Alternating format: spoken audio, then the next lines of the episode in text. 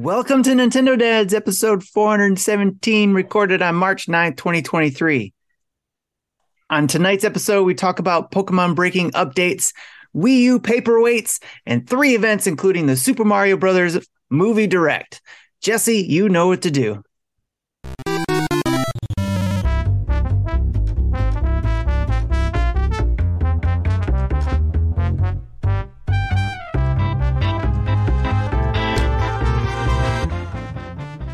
Hey, what's up, everybody? Welcome to the show. We're glad you're here. It's good to see you. It's March 9th, and we are in the aftermath of the final trailer for the Super Mario Brothers movie, which was spectacular. It was wonderful and has left me just, I can't wait even more for the show, especially now. Let's watch it now. Especially after finding Super Mario Brothers the movie toys in stores this week and uh, providing a short little unboxing video uh, for everybody over on our YouTube channel. Uh, joining me on the show tonight is Tim Ah. Tim Or is it- I. Tim Ah. Tim I. What's up, Marty? How you doing, Tim? Marty. I'm good. I'm good. I'm good. Um, I've had coffee. Yes. I've got my water. I'm locked and Yes. loaded for the next 90 minutes of uh, craziness here. Uh, Yes. It's all downhill. Once the music is. plays, it's all downhill from here. Uh, how are you, Tim? I'm doing good. It's uh been crazy missing, you know, the last episode. I wasn't able to join in on on it, but uh feeling much better, rested and all that kind of stuff. So uh excited to be on this week and talk about this exciting stuff with you guys. So how are you doing? Absolutely. And also, I'm I've already told you I'm doing great. I'm doing great. Are you sure? It's okay. I'm Are you sure? yes. You're okay. Why Are would you, Are you why would you? are you, you contained? I'm contained. Um, I'm definitely not. I'm definitely not looking away during the intro of the show to download uh, new Metroid Prime remastered icons on Nintendo Switch Online. Oh, Um, well. All right, go to Jesse while I go to the icons. Yeah, Jesse. also joining us, as you know, uh, Nintendo Dad's eight-year employee in a row. We're bumping you up, man. We're we're into year eight now. Uh, how's it going? Pretty good. Uh, you know, uh, speaking of containments, uh, I at the bullet. Uh, last week, my wife had had got COVID, and Oh, no. son Ooh, and no. I did not. So we're good, and and it's kind That is of dodging good that she did get it last week because she's going out of town tomorrow and will be gone for until the following weekend. And she just knows now that she's not going to catch it because she should have high immunity right now, right? right. So Right? she's fine. And and look, uh, COVID is a trip ruiner for sure. yeah, and That- where that'll she's ruin- going will be hundreds, if not a few thousands of people in a relatively tight space. So Hmm.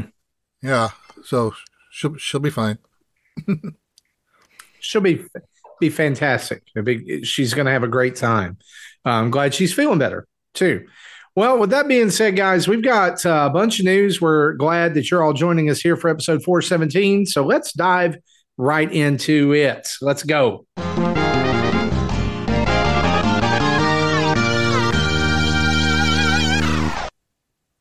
Our news is brought to us each and every week by you guys over at patreon.com backslash Nintendo Dads. That's patreon.com backslash Nintendo Dads, where you, for as little as a dollar a month, you can join up and be part of one of the greatest online communities in the world. $5 gets you the whole slate of sub channels there in the Discord. Uh, $10 gets you pre and post show audio and art card every quarter, and $30 gets you on the show. Speaking of, starting next week, we've got a two week run of our Patreon producers that are going to be on the show. Next week, we'll be joined by RJ Kern. No, no, Uh, No, I think I, I saw cancel I saw cancellation emails from him. He, he I will be gotcha. on the show, but uh not next week. not next week. But after Yes. that, after that, the week after that, our good friend Dave Ernsberger will be stopping by. Uh, And we always enjoy having Dave on the show. Uh, and so if you're a Patreon producer or you want to be a Patreon producer, $30 a month gets you in that spot, gets you on the show, gets you to bring your own topic. You get to hang out with the dads. You get to be an official dad or Nintendo Mom in the case of uh, Jacqueline. So there you go. That Yep. is correct. Patreon.com backslash Nintendo Dads. Head on over there. Yes. Uh, guys, I'm let's talk about this distracted at all. huge. No, no, I'm not. Uh, I'm not downloading. Uh, I'm not downloading Kirby frames and backgrounds from the online uh, app either. The- you know what? I'm, can I say this? Can, can I say this? Like people rag on Nintendo a little bit for their offerings here sometimes, but they've they've knocked it out of the park with these Metroid Prime remastered uh, icon options and the Kirby Heck Return yeah. to Dreamland Deluxe. The Kirby Re- Return to Dreamland Deluxe ones look amazing, uh, do. and the Prime ones. And Look, I, I'm just buying all the Prime ones out of principle because I want Nintendo to know make more Metroid. That Yes. just just do Do it. they do they let Ah. you mix and match icon families yet, or no? Not yet. No. I want them to. No. Uh, that that is my wish Yeah. for these. Mix and match. Like I want Let my, I my want own. my, I want my Animal Crossing character in front of the gritty Metroid Prime background Heck yeah. with like a um with I, I don't know like a Fire Emblem ring around it. I don't know. I, I that's false because I've downloaded zero Fire Emblem icons and it will stay at zero unless someone commandeers my Switch and makes it happen. It will I not make less Fire Emblem, ones make more months ago. Metroid. yes, Yep. I agree with that statement. What's that? I downloaded all those Famicom ones from a few months Oh ago. yeah, yeah, yeah, yeah. I, they need to do all of those. Do all the all the pixel art and all that. That's that would be great. Anyway, it's Virtual Boy Uh, icon let's talk- next. Cowards. where where's our Virtual Boy um, like uh, app for the Virtual for console. the? It's Yeah. never it's never come out on any home system. It's time Nintendo. They missed the chance of the 3DS because that would have been perfect. Yes. They no no. It's- I'll agree with that, but I think they also missed a chance when Labo had the virtual reality that Yeah. too. Yes. that they could been- they could have put it right there. Yes. What Nintendo Probably we, we make have not ideas and lost any money. resolution in the process. That is When- exactly when right. When the Switch DS comes out. That's when uh, the um, Virtual Boy will be out on the NSO. Yeah, yeah, that's right. It's uh, it's never going to happen. Never going to happen. Uh, let's talk about something that did happen today. The final trailer for the Super Mario Brothers movie was shown off in a very short yet very powerful direct uh, that included Miyamoto. It included uh, Chris Meledandri from um, Illumination. Uh, the voice cast, uh, basically the all the major voice cast, uh, which I, I I believe is now identified Mario, Luigi, uh, Peach, Toad, uh, Donkey Kong, and who was the other one? Bowser. Bowser. Why am I? How can How I do you forget miss Jack Black? How do you miss Jack miss Jack Black? Black? I, I don't know. I don't know. Uh, they they just kind of were piped in via video, but I like I love the banner back and forth between them. Uh, very Bowser Day. I'm in support of Bowser Day. Um, and for those of you who haven't seen it yet, he was trying to get uh, Anya Taylor Joy to, to talk about uh, that Mario Day should be Bowser Day and, Yes. and that we should erase all the Mario stuff and it be Bowser Day. As Uh, he should. Yeah. He So the, I was, I, want to be honest up front before we talk about this trailer, um, that I was expecting when they said final trailer, right? I was kind of expecting like a little, may, like two minutes or more, right? Uh, this was this was significantly shorter than that. Uh, the actual runtime of the trailer, I believe, I watched it on uh, Universal's YouTube page earlier as well. The actual runtime of the trailer was like a minute and twenty eight seconds or something. But what an Yeah, just action shy of a packed minute and a half. what what an action packed uh, trailer it was. Yes. Um, There's a lot of stuff in it. there's a lot of stuff going in here. Uh, so uh, Luigi starts out uh, trapped in Bowser's castle, or or wherever. I guess it's Bowser's castle. Uh, Luma shown off for the first time. Uh, that New best was- character of the movie right now. Yes. Uh, if you haven't, I'm like, I don't want to spoil it. If you haven't seen it, you need to go check it out because Luma is the highlight of the trailer to me, or, or Cracked me one up. of them. Correct. So good. Um, but it does confirm that Luma is in the movie, uh, as we've seen the, the the McDonald's toy, you know, earlier. Um, from there, there's some things shown off. Uh, I think one of the biggest the biggest parts of the trailer uh, would be Donkey Kong and Mario using power ups. and Donkey Kong uses the fire flower, which we've never seen in a in a Mario game, and becomes like firepower Donkey Kong. Mario yeah. eats a mushroom, grows a little bit. Uh, during that um, during that scene, my focus was on the mushroom.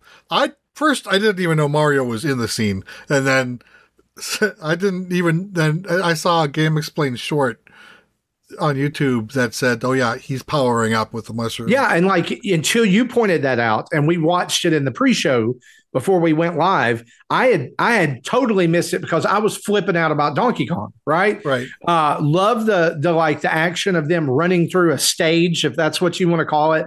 Uh, and then they showed off a lot more, like or a lot or or some of the action during the Mario Kart sequence. To me, Donkey Kong had white highlights in his fur. Yes, it was so good. And It was red. Um, was it tie I, white too?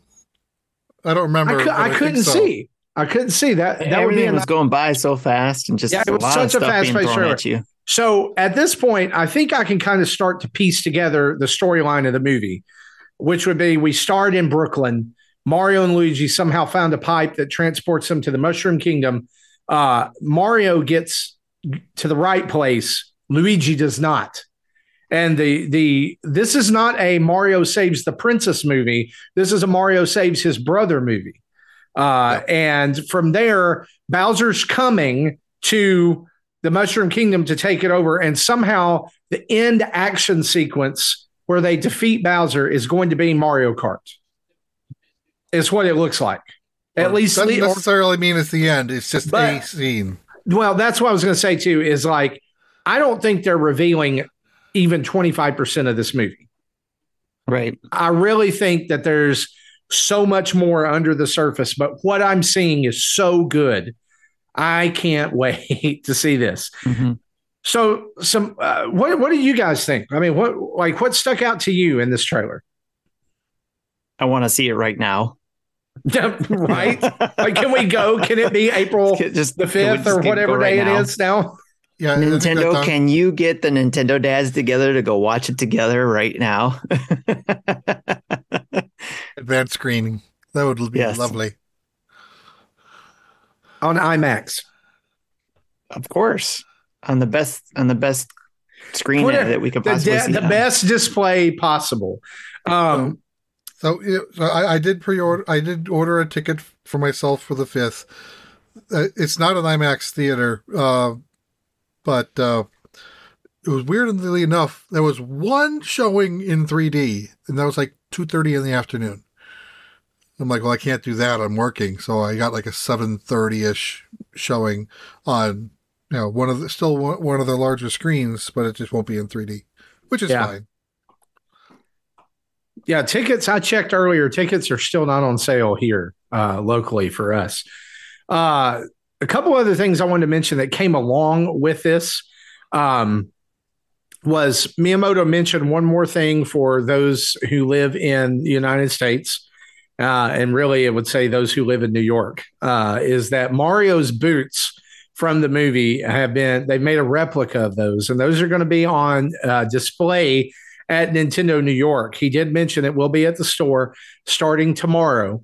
Uh, also, uh, the Super Mario Brothers Plumbing or SMBplumbing.com website got an update, uh, which indicates that there are actually going to be plumbing van tours in various cities later this month. Uh, and by later this month, we mean there's going to be a van in Austin, Texas for Mario Day. Uh, there's also going to be a van in New York, which I assume is going to be at the store as well. Uh, it will be there on the 30th, Boston, Massachusetts, March 24th through 26th, Los Angeles on April 1st, and San Francisco, March 20th through the 24th.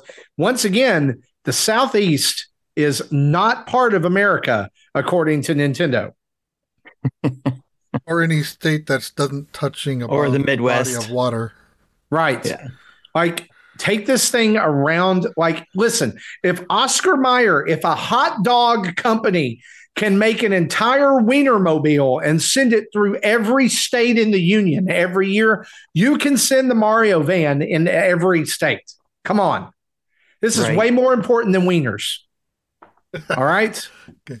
Oh, uh, Koopa Kid in the chat reminds us that if you go to an AMC theater tomorrow with proof of purchase of pre-order tickets or pre-order it there in their box office, you'll get a free uh, dual-sided poster. Ah. no AMC theaters here in like a two hour radius either. Bah.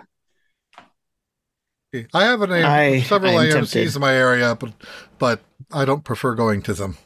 Me Yeah. neither. Right. It's tempting though, Uh, also especially on if that one side has Bowser on it. Right. also on the site, uh, you can click some links and it will show a fake captcha image uh, featuring Mario and Luigi, uh, where you have to click traffic lights. Mine said uh, find all the cars. Uh, Okay. and so Yeah, mine mine Uh, was traffic lights. Yeah, and uh, it makes sure that you're not a bot, and all of them are. It's not like real photos; it's literally things from the stills from the movie. Um, and so, I, right now, we're within the the 30 day window. This cannot get here fast enough. I cannot wait for this movie. I cannot wait for people to see it. I think it's going to go gangbusters. I like I, I I will tell you that during the this trailer, I I teared up. I this is my childhood.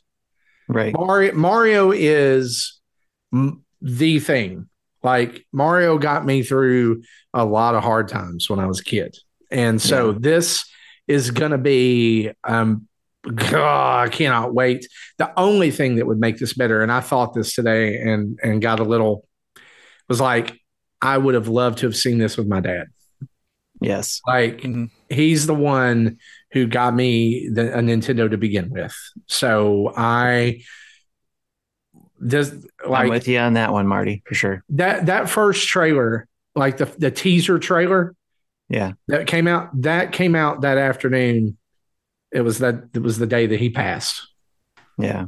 So I had this like intense moment of joy followed by this really, really crappy thing. Yeah. And so I like I've thought kind of often over the last uh, couple of days, or well, or you know, it, last couple of months, seeing trailers come out. Like, man, I would have loved to have seen that with him and my son. And I, know how that and- feels, and- sir. yeah, like I, I guess I guess I'm all in my feels because like it's his birthday in two days, and so that's uh avenue that I didn't think we would go down here during the show. But sorry, sorry, I don't want to bring the mood down. Um, I didn't actually bring the mood down. It was it was it was nice to hear. Um it was nice to hear that you know you would want to see that with your If- dad. yeah, That didn't bring the news down. Maybe the next two bullets might.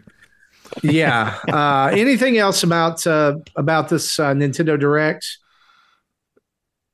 I don't think so. I think we covered everything. or Mario Day in general? Um, you know, We got that topic covered later. Look, I kind of feel like I, I know we do, but I kind of feel like Nintendo kind of uh, shot early on uh, Mario Day. Like everything came out yesterday.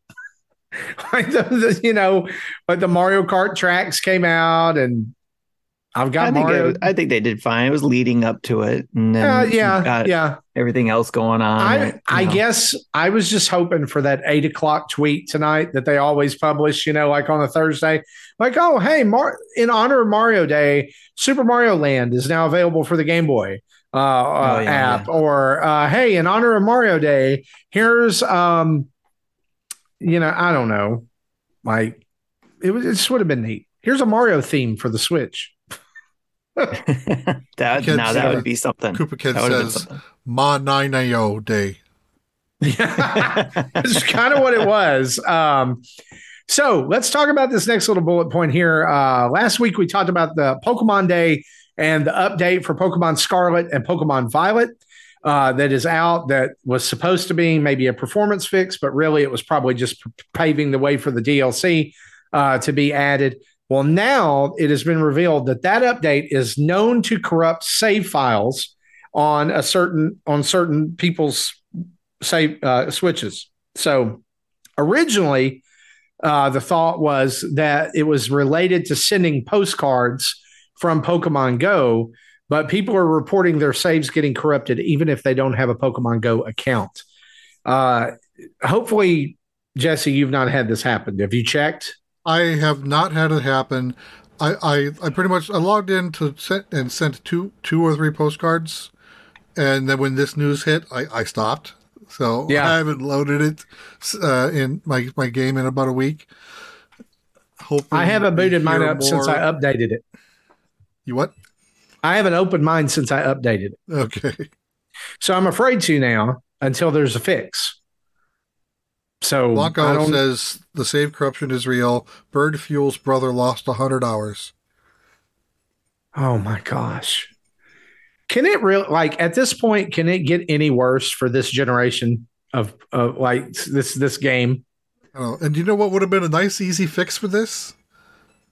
Cloud saves. Save cloud. yeah, amazing how that Cloud works. saves, It's amazing how technology works in 2023.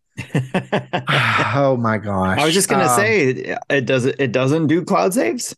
No, Pokemon games don't do cloud saves no, because, because, they of don't the want. because of the cheaters. yeah, they don't. They, they don't want you.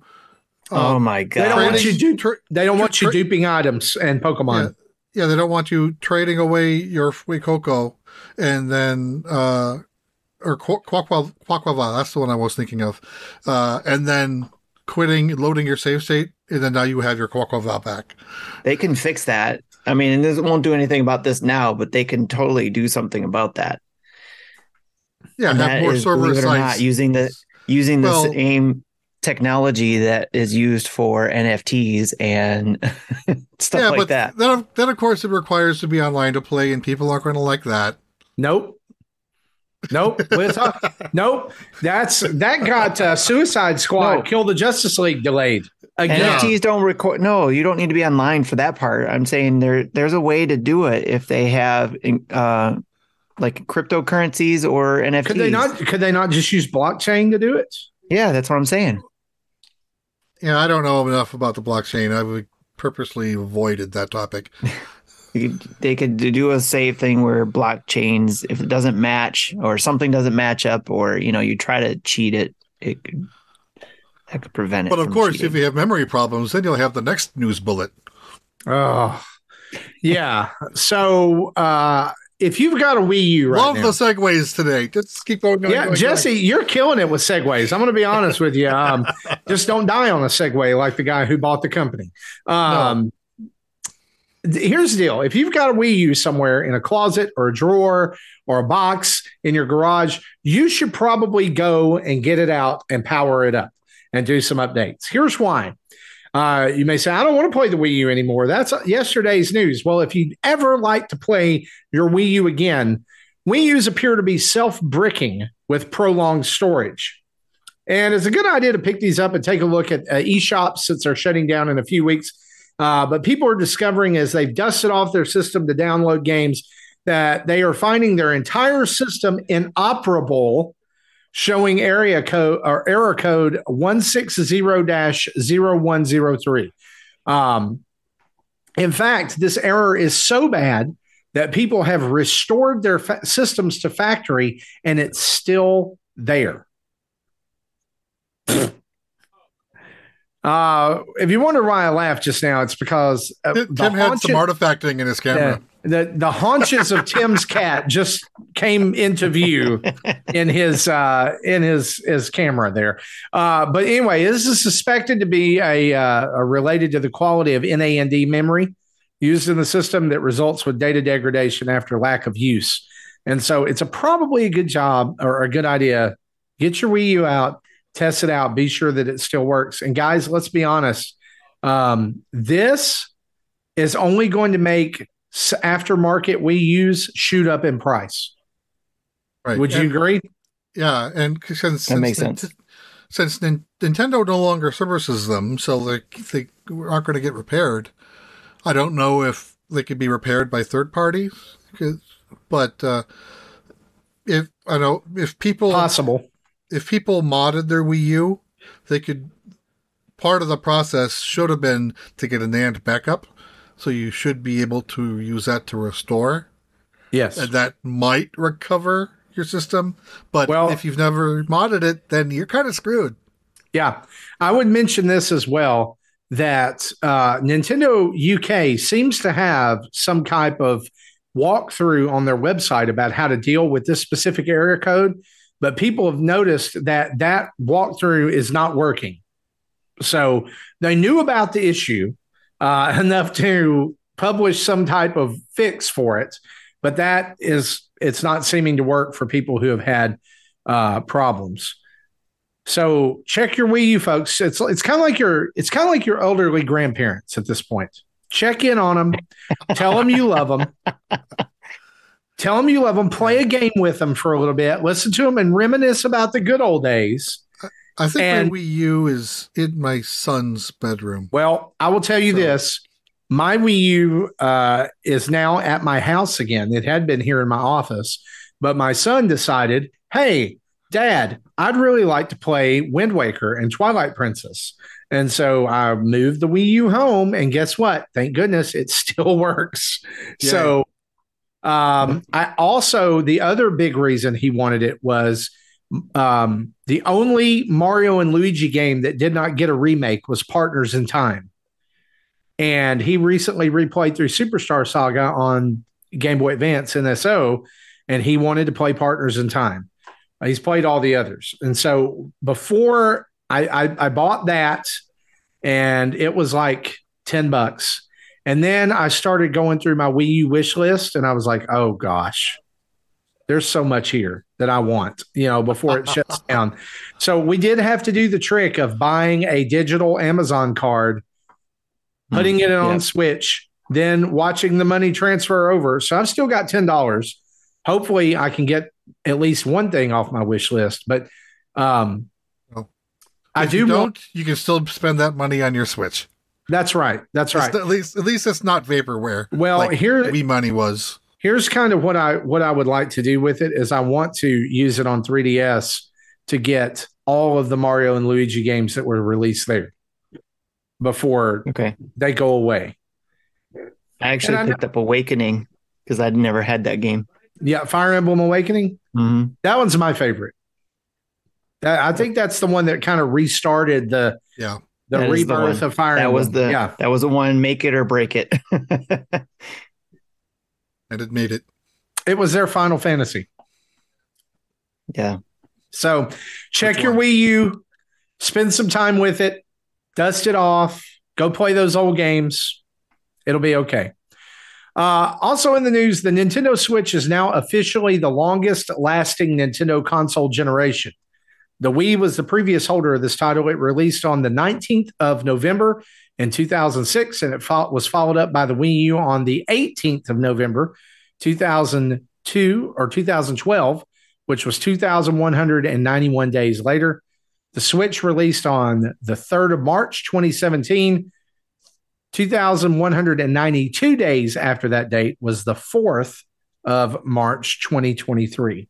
So, congratulations, Nintendo Switch, on officially being the longest lasting Nintendo console generation. Uh, also, I want to add in with that that uh, it was reported earlier this week that Nintendo Switch sales are down 29% from this time last year. And so we're starting to see some wear on console sales. Oh no, And, uh, Nintendo's doomed. Yeah, they're doomed. They're doomed. uh, it's not, I mean, it's not like the Mario movie and um, Tears of the Kingdom won't pick that right back up. Right. Um, Right. So there you go. Especially Yeah. if they do People are focused on the Tears of the PS5 Kingdom. right now. Now that they can finally buy one. I have seen more PS5s out in the wild in the last two weeks than I've seen in three years. It's a miracle. Uh, I don't know what they did, but some some video game voodoo.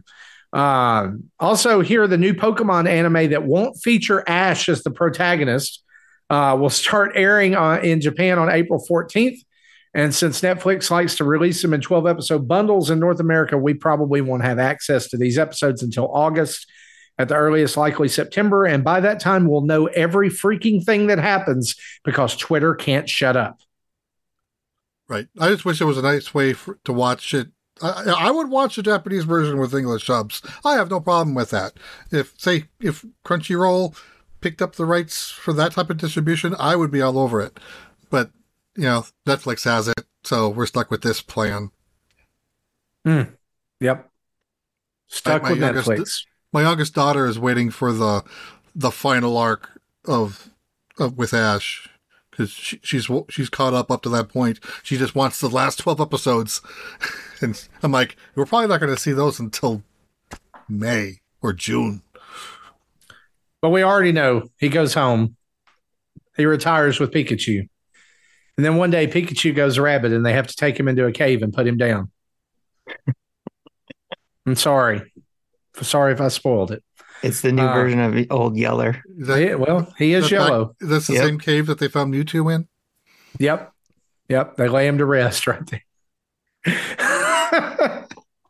Ah, uh, not to be outdone by Nintendo, there were two other companies that had presentations this week. Uh, the first was Level 5, who is now apparently back with a vengeance after closing up shop here in North America and deciding we didn't need their games Right. uh, for a while. Uh, they they had pretty much a tour de force during the last uh, Nintendo Direct, and uh, here's some info we want to share uh, with you uh, from those presentations. Uh, Decapol- Decapolis was Decapolis. shown off. Decapolis, Decapolis, uh, whatever. Hey, I like Decapolis. way better, but it is Deca Police. Well, they're stupid. Uh, that's coming to Nintendo that's Switch. what happens when you put it in one word with no spaces, Yep. all caps. Yep. Uh, you get Arceus and Arceus. Um, Nintendo Switch, PlayStation 4, PlayStation 5, all getting this game uh, in 2023. This looks kind of like a futuristic cop, uh, but with a level five take on it. Uh, so I might give this one a try. I wasn't interested in it the first time through, but uh, when but with this little bit lo- bigger reveal, I depending on what's going on when it releases, I might give it a try. It does look interesting. it, yeah. Uh, also coming to Nintendo Switch in 2023 is uh, Fantasy Life I, the girls who steals time. And uh, Jesse, uh, is this just a remake of the original Fantasy Life, or No, it is a new it's story. brand new? So why is it Yeah. just? Why can't it be called Fantasy Life Two? They actually did say in the uh, in the the event that the I stands for multiple things. It says like one of which is, you know, it's it's held on a on an island, and it's uh, it's I think like interactive. It's multi multiplayer elements. I forget what the other one was, and he said there's a fourth thing that he won't reveal. Yeah. She has a lazy eye. I don't know, but uh, I I don't know. anyway, whatever. It's coming out this year too. Also coming out this year, uh, Megaton Musashi Wired uh, coming Oh. to Nintendo Switch. We don't know if this is coming out this year or not. Oh, 23 or 24. I see that right for, here. For the last three games, they didn't specify any date range, but said at the end that they're planning on releasing all five games before the end of next year. Oh, Lord. Uh, okay. That's a lot of games. That's a lot of games. Uh, this one will have cross platform multiplayer. Uh, what is this one about? Uh, I was like, I don't know, like a mech battle type of game. Oh, yeah. I'd say it sounds like a mech battler. Yeah. Apparently, it's uh, it's a game that was previously released in Japan only. This is like a remaster that is getting a worldwide release. Okay. All the games here are coming worldwide. There isn't Okay. anything here that's Japan only. Good deal. Professor Layton and the New World of Steam, which takes place a year after the events of Professor Layton and the Unwound Future, which was the third game in the franchise. Uh, it was September 2010 when that came out. That's coming exclusively to Nintendo Switch 23 or 24. That's game I'm And- looking forward to. Yeah, if you Professor Layton is it's like Sherlock Holmes with puzzles, uh, which is really cool. Uh, almost like a Where's Waldo type thing too, because like you got to go around town and find different things on the map, and Yeah, and the the roles are flipped a little bit. So in the previous games, you had you know Layton and Luke, the boy apprentice, but you know at the end of One Future, Luke went to America, and so th- this this game is is in America. So Luke is known as Detective Luke because he solved problems in America, and Layton is the unknown. No one. He's just a normal un- anonymous gentleman. he's not even a professor. They don't even accept his degree. So I don't know how they're going to do that in this, how that's going to play out in the story, but I thought thought that was an interesting take. Okay. Uh, also, also uh, coming out uh, in Inazuma Eleven Victory Road No details on which consoles this is coming to, just coming in 23 or 24. I don't know what that is, but hopefully a- it's a- somebody's excited about that. It's a soccer game that has deep history. Has been games going back to like Super Nintendo era, if not even Ah. earlier. They said that there are almost uh, like five thousand characters going from going back to every previous Inazuma Eleven game that can be playable. So that's going to be nuts for those who care about that. Okay. Cool. Uh, also, Capcom held a spotlight this week, Well, and we're just going to go there. Oh, Infrendo says Detective Luke should join up with Detective Pikachu. Detective, look at you. you can have a Pikachu or you can have a look at you. I don't know if I like that. Well, one's just small and one's a little larger. Is Oh, that look at you. Is that the, is that the difference? The Pikachu or they look at you. Uh, oh, okay. I, I Oh. finally get I finally get the pun you're you're throwing. out. Yeah. uh, anyway, uh, Capcom Spotlight also happened this week with news about upcoming Capcom games.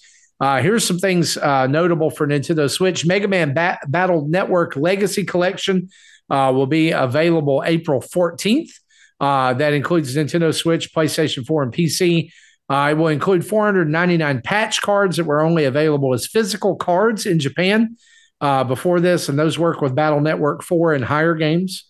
Uh, you can disable the option in game, but also another option I'm excited about. I like this is Buster Max mode, which gives you uh, damage which is 100 times normal for easier battles for those who just want to enjoy the story. You can turn this on and off in the during the game, but it's not available while battling online. Duh, right? Uh, Right. Also, seasons one and two of Mega Man NT Warrior anime will be available to watch for free starting on March 21st to get you ready for uh, the Mega Man Battle So- Network Legacy So the- Collection. The funny part was I was thinking they should show re- release those anime because I liked the anime, and then they talked about releasing the anime, but they didn't say how. Yeah, I was The going way to say they're release doing- it for free to watch. But apparently, what they're doing is it'll be marathoned on Twitch on the twenty first. I'm like, that means I have to like be there and watch it. I want Mm. to be able to. So that's the only way you can see it. Like it's just going to be a one-time playthrough and then done. I, I th- it seems so, unless they do, unless they put it up on YouTube in episodes that we can go back later. What? Capcom? What do you? What do you, you cray? Cap? You do, Come on. you do one thing nice, but you still screw it up a little bit. Right. I don't know. Right. Uh, some other notable things from this: uh, Street Fighter Five, or I'm sorry, Street Fighter Six, not coming to the Switch. Duh. Uh, comes out June second on uh, all all uh, next gen That's crazy. platforms. Um, Capcom Town is a digital theme park celebrating the 40th anniversary this June. Uh, actually, June 12th. You can go see it right now or check out a teaser website at teaser.captown.capcom.com, which is not a confusing uh, URL No. at all. Captown.capcom.com. Not only- Yeah, to type it was confusing, and to speak it out loud is confusing. And of Yeah. course, which made things even worse, is when I was taking these notes at the time of the presentation, the website 404'd. It's up It's now. working. Cool. It's working It, now. it wasn't working at the time. Perfect. Um, Exoprimal not coming to Switch. Ghost Trick though is coming to Nintendo Switch. Ghost Trick Phantom Detective is out June 30th. Uh, Monster Hunter Rise Sunbreak is coming to other consoles. Resident Evil is getting an animated movie called Death Island. Kind of sounds like Dead Island, which, duh. I mean, come on, guys. There, there's other words for death, like you know, passed away island. Uh, I don't know. Resident Evil 4 uh, remake is also coming March 24th. Or no, is this just the original Resident Evil 4? It's a it's a remake. The remake is coming March 24th It's, to it just doesn't have remake in the title as well. uh, just Resident Evil 4. Okay, so Yeah. PlayStation 4, 5, Xbox Series, and PC on March 24th. It'll probably uh, like never come to Switch via cloud, or it'll do it two years later and nobody will care. Uh, this Did we ever also, seven in the cloud like we were supposed to get? I don't I think so. I, Maybe? I don't think so. It I was don't supposed know. to have been out last year, and haven't seen anything about it. Somebody will um actually us in the chat uh, if if Please we do. you know yeah. Uh, yet another Capcom presentation with no news about a new Mega Man game.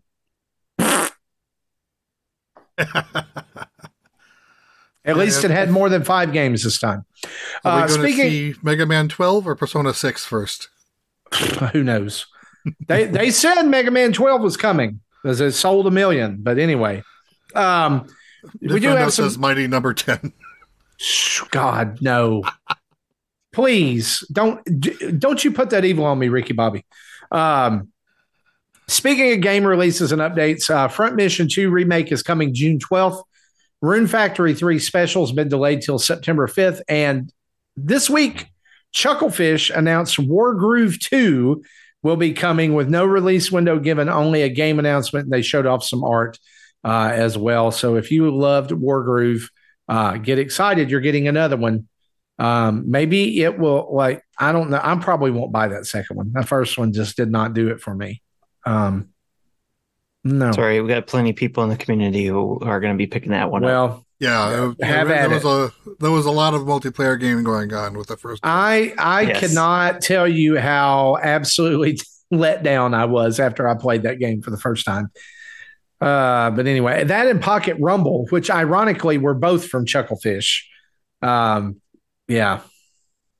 Unfortunately, I I mean I've liked some of their other games, but not not War Wargroove and not Pocket Rumble.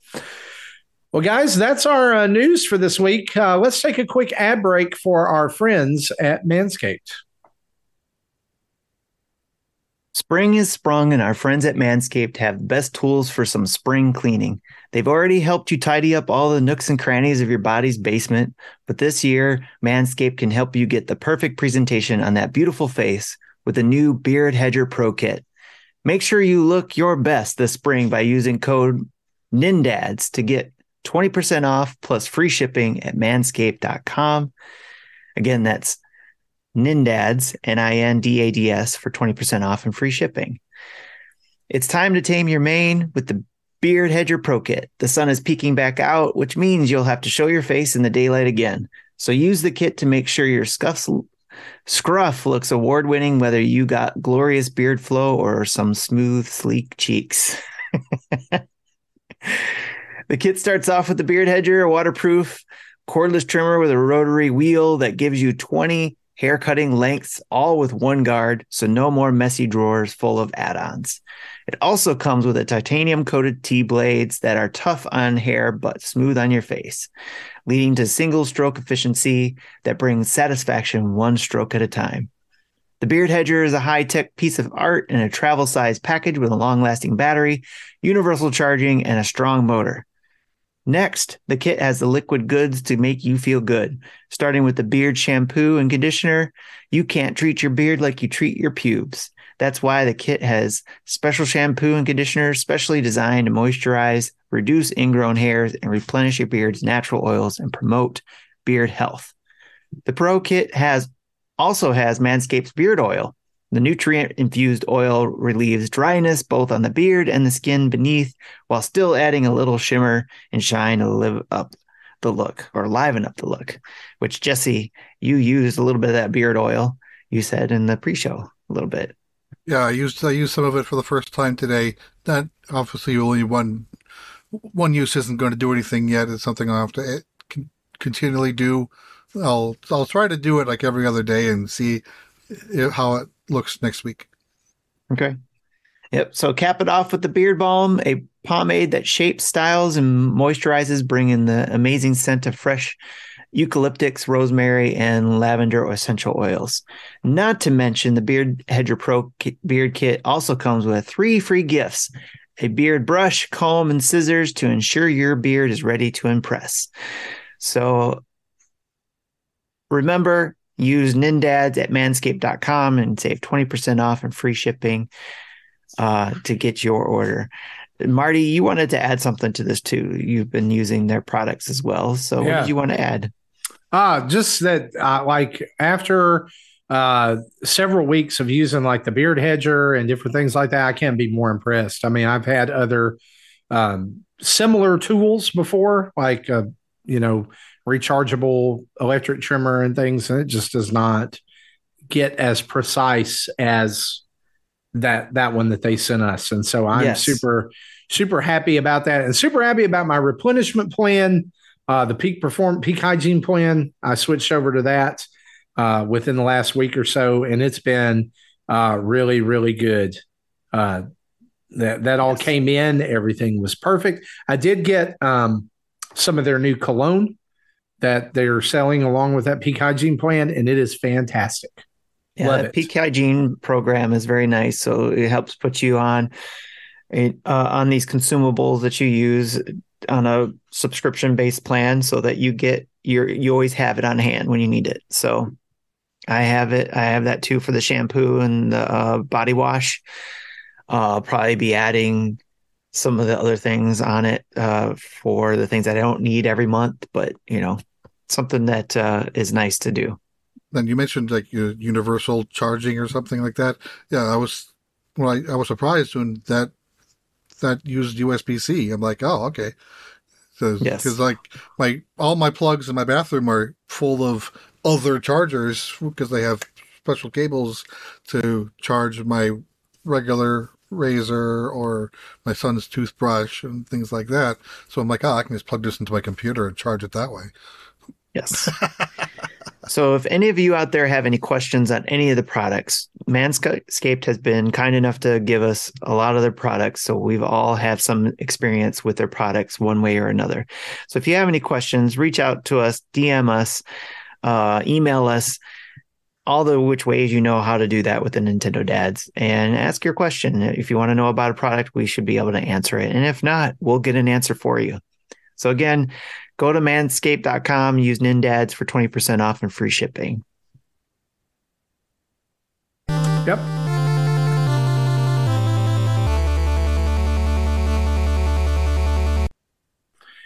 Well, let's discuss uh, something that has come up this week uh, in a uh, YouTube video who by Modern Vintage Gamer, who's a video game developer, podcaster, and a YouTuber. Yeah, uh, if- he if- seemed you know how like Shantae had a from the had a switch port. He's the one who Mhm. did that. He did that port. Okay. Okay. So that's how he would be familiar with the Switch hardware because we're going to get Yes. into some Switch hardware stuff here, uh, especially as we kind of look toward the future.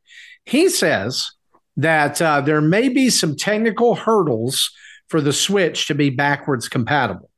In other words, the new Switch successor may not play well with the current Switch hardware. It may not be backwards compatible at all.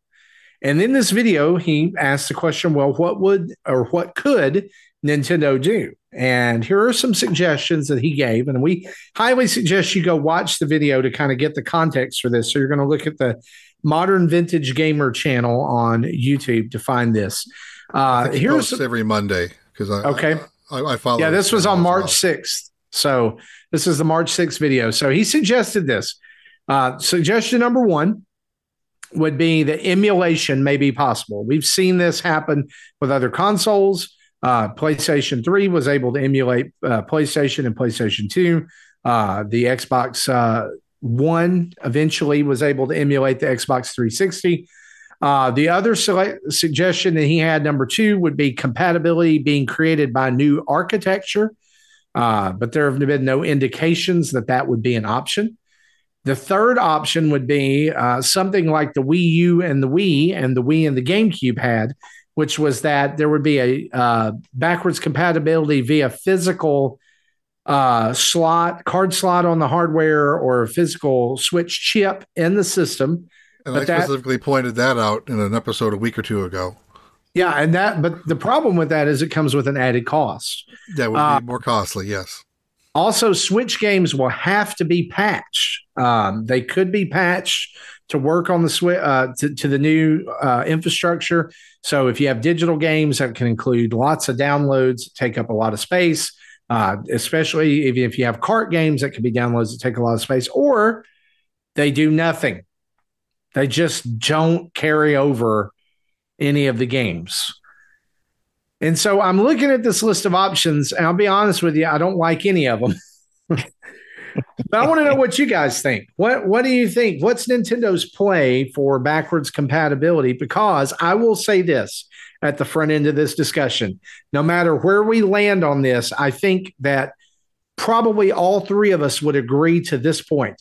At the way that the Nintendo Switch has, at the way it stands right now, there has to be backwards compatibility. Agree. And Justin said is also agrees. He put out a tweet earlier today saying as much you know, on the Nintendo Dad's Twitter account. Um, again, how they do it, I don't know. You know, if you know emulation is like is possible if the new CPU has enough power to handle it. Again, we don't know what that looks like because this is a device that doesn't yet exist. Yep. But yeah, either yeah. that or you know adding you know, as I said before, with uh, you know the DS Lite with GBA card, things like that to have basically two systems in one hardware case, and then that that would be more pricey. I I was actually talking to my daughter about this earlier today, and I'm like, it won't surprise me if like the next system, and no one's going to like this number, is going to be more like like in the area of 400 to 450 whether no matter which way they go. But uh, I don't think this is going to be a three hundred dollar system anymore.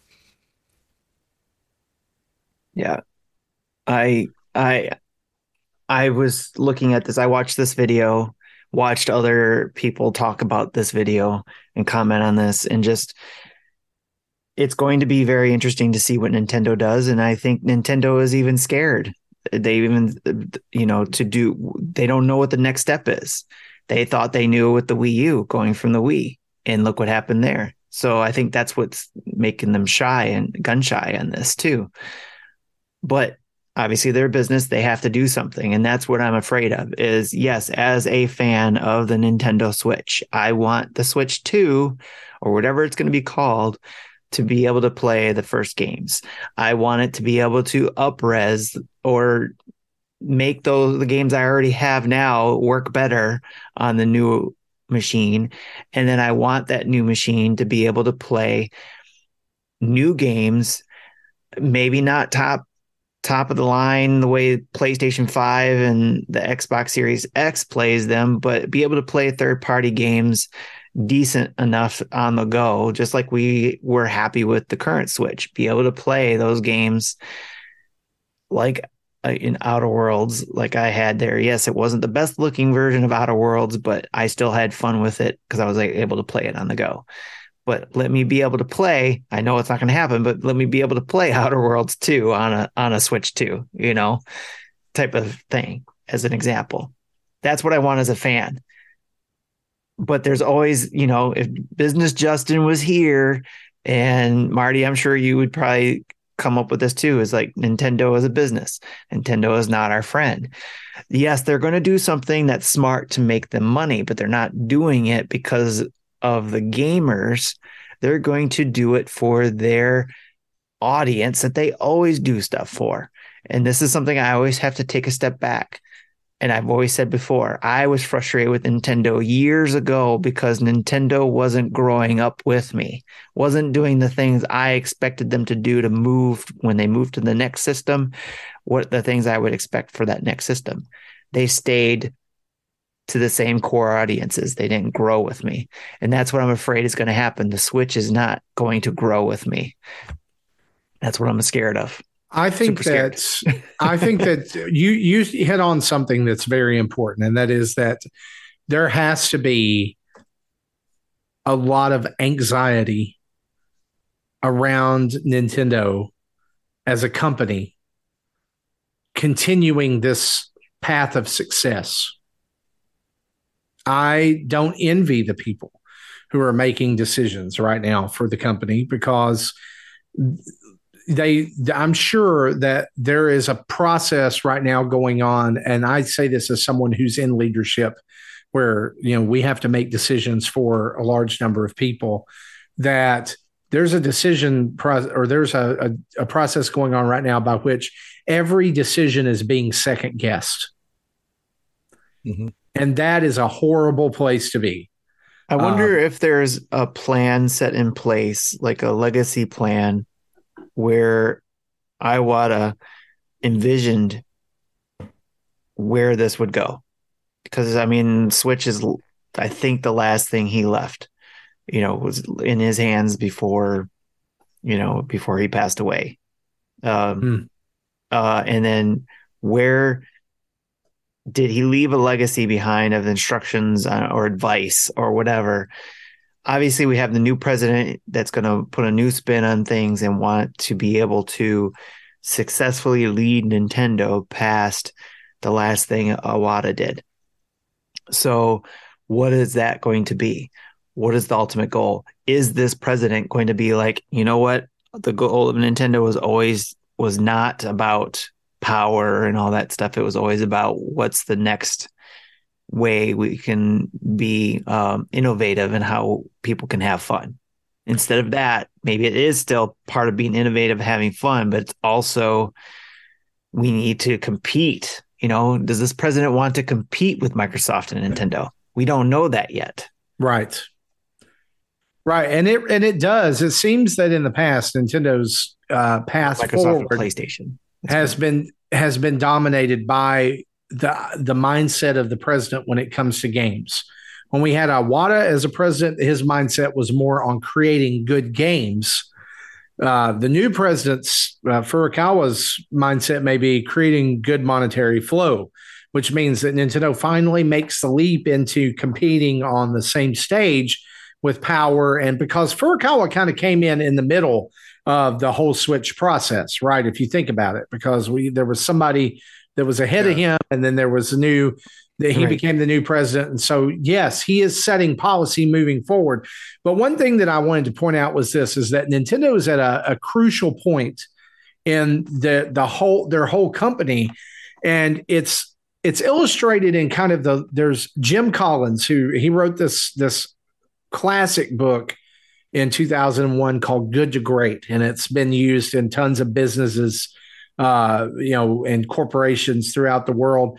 Um, and what what he kind of laid out in that is that that the most successful companies have like four to six key uh, interlocking components which create success over time and what happens is, is as that's happening, they're going upwards, right? Like maybe you have an idea, like let's call Wii U rock bottom. All right. Like Wii U was rock bottom.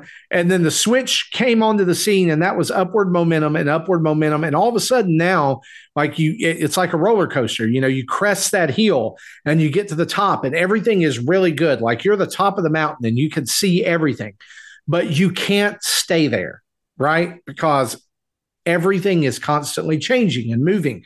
So there has to be innovation. And so as you go back down the other side and as you become an organization in decline, one of the things that he said in that book is that every company needs to try to feed the what's next. And in doing that, they create what's called a flywheel of momentum or the flywheel of change. And so you what happens is is instead of declining and eventually getting to the bottom rock bottom again, that flywheel turns over and you you actually flip back to the other side and begin to crawl up again, you know, uh, toward the top. Nintendo is in the we've been at the top and we're starting to decline right? We're starting to go down. So at this point, what they've got to be doing and what I imagine is going on inside the company is there's already, because like how long was Switch talked about before it actually was shown? It was, I mean, three years. well, yeah, I mean, it had been NX, in development. It was NX for a long time. It had been in development for three years. They finally mentioned the NX. And then it was like, mm-hmm. I think another year and a half before we saw something. I mean, Iwata mentioned it when he was still healthy, right? Yeah. And yep, so I mentioned this. It was two years. They mentioned it uh, in the uh, in March of 2015. Okay, in their in their uh, investors briefing, and then it released. Uh, so, like two years later, it released. So oh. you've got to have at this point, if it's like say Nintendo is going to release uh, a new Switch next year, then let's say it's been in development for three to five years already, right? Like they've been talking about it figuring out the concept. Now is the time to release the moment, the downward momentum to create the flywheel to spin back over to the other side. So whatever they're talking about has got to be how do we take the energy we've already created and move it around? If they don't, then they risk there's a bit and there's risk involved either way, right? Like there's there's risk involved in whatever they do.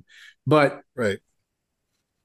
It's got to was, and that was part of the Wii U's problem. They they let the Wii run a little bit too long and it went and the Wii U and, just stayed and started see, at rock bottom and stayed at rock bottom. You you guys they they let the Wii run too long, and you guys like Justin in particular would always kind of like ride my case about the the how long the the like I was like kill the 3ds, kill it, be done with it. That's why. It's because we watched the Wii run too long, and then the Wii U didn't have anything kind of in the pipeline other than first party titles to keep it going. And those were few and far between. And meanwhile, they're splitting their dev teams between a, a dying home console and a dying handheld console. What was the point in that? So at that point, they did not like successfully make that transition. Can a company bottom out and come straight back? Absolutely. Look at Apple. Apple did that. Yeah. They bottomed out and came back. But it takes something, a major like push breakthrough to push up that hill again. And that was the Switch. The Switch was a major breakthrough for Nintendo. I don't think that they have to, like their next system, they don't have to reinvent the wheel. I, in fact, I would say I know that like we always say, like Nintendo's a wacky toy maker. You know, they're the blah blah blah. They're the Willy Wonka of video games or whatever. I don't. I honestly think that probably most of the hundred and however many million people that have a Switch right now, they don't want them to be a wacky toy maker. They don't yeah. care. Yeah, that was the Yamauchi and Iwata era, and they, yeah, I agree. Kind of, we want, we kind of want, you know, a, uh, someone said in the chat they don't want any gimmicks anymore. They just want no a straight flat console that does what does what it, it what they want it to do. There like is this, there. Like there the would be of the Switch wrong. was is was great, and if that maintains, that's great. It's kind of yes been proven not a gimmick anymore. Yes, Nintendo's strength has has and always will be in the games it releases. So lean into that, do it with explosive power. Like, like give us something that's if look, I hate to give them kudos, but here it is. Uh, Valve has already proved with the Steam Deck that people will pay a premium price for something that does both and does it well. Mm-hmm. I will pay a premium price for Switch 2 for something Again, that does it, it does it well. Switch Switch 2 is not going to be $300. And so or, what I would actually what I would like to see, I would and we kind of talked about this with back when the original Switch Pro rumors were going around is I'd like to s- see a console only Switch that's in the family of a dockable Switch. Yes. Yes, as long as it's, as long as they make it easy to transfer save files like they do from Switch to Switch today, I'm okay. I, that'd be I, great. I still maintain the fact that a dockable Switch was on Nintendo's plans until the pandemic hit, and they had to shift. Mm-hmm. I really I, like the light to me proves that. Why would you make a purely handheld hybrid system and not go the other direction too? Right. Like it, it just doesn't make sense. But either way, all, you know, all, I know. A few weeks ago, when I had that redacted image in the in the thumbnail, mm-hmm. someone's mock-up. You know, the I actually had a real image behind that redacted, and it was someone's mock-up of what a console-only Switch would look like. yeah, it was basically really a little. it was a little device that uh, had four cartridge slots, and you could put four games in it and He's a game changer. Do you know what I would love if they did? Here, here, here's what I would love they did. If they could take what was in the Switch and condense it down to a small box that could sit next to your TV, like almost like an Apple TV, like, but have like a PlayStation TV, or that, but have Joy-Con charging rails on it. Oh wow! As part of the device. So hey, You're done. You go click them out of your thing, click right in there. You can't pick it up. You're not going to take the box with you, but you could if you want to go to a hotel. You could if you wanted to go to your mom's house. You take the box with you, and you've got your Joy Cons. It fits into the whole theme. Anyway, we're speculating. It's not a, over not the years. Over the years that we've had the Switch, we've speculated about a lot of things that Nintendo could go with it, and I think the the way that I I leaned towards the most was options. You know, everybody having options. You had the light, you had the dockable version. Then even when we speculated about them having a full console version, just allow people to have options. But that would require Nintendo to be bigger. That even falls to the idea of the idea that came up even Bobby Pauls talked about this when the Switch came out was be like a mobile phone. You know, where you you have all the accessories that you can interchange with that centerpiece, that tablet part. Update the tablet. That's all you need to do. Just every however many years or months or whatever you want to do, iterate on the the tablet, make it thinner, make it uh, OLED, make it you know bigger screen, different sizes that you can swap your Joy Cons on, and then you can eventually update the Joy Con technology. So just, it's just an iPad. Yes, it's that, just what Apple's doing with the iPad. That's what we all thought Nintendo, where Nintendo was going to go with it, but that requires Nintendo to be bigger than it is today. It needs them to take that next step and get into possibly being its own yeah because manufacturer. They have, yeah, they don't have the capabilities of putting out an updated release right. model every year. Like they Apple would does. have to be their own manufacturer, I think, in order to get to that point. Uh, well, to be Apple like makes Apple. their own process CPUs yes. now. Microsoft is starting to have I don't know who builds their stuff for them, but you know they're building their own stuff too. Yeah, though I think they're still using Intel chips, but, uh, but yeah, but still, that's those are pretty much off the shelf parts. So again, that would require Nintendo to take that next big step, that next big leap. And that's probably scary for a company like that, a fa- family well, I think they see, company.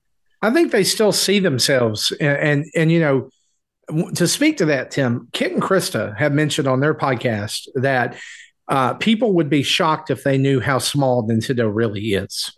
Mm-hmm. You know, that's it was really like a really small team of people compared to like PlayStation and Xbox.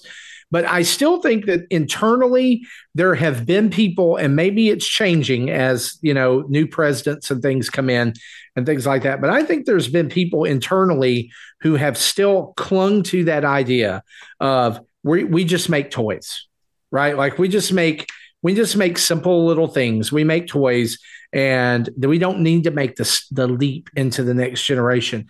They still make cards, right? They still make cards. So as we like, as they're sitting there on like a giant mound of cash, with which we know Nintendo's war chest is huge. Now would be the time that they w- could make some of these decisions. Of course, we've thought now could be the time. Hey, buy some devs hey, now could be the time, do this. And they've not done that. What they do, they bought a uh, video production company. and they bought a team that's already working for them. They are uh, working towards the companies they admire, which is Disney. Yes. As one of them. They admire Disney and what they've done, oh, you know, in their lifetime.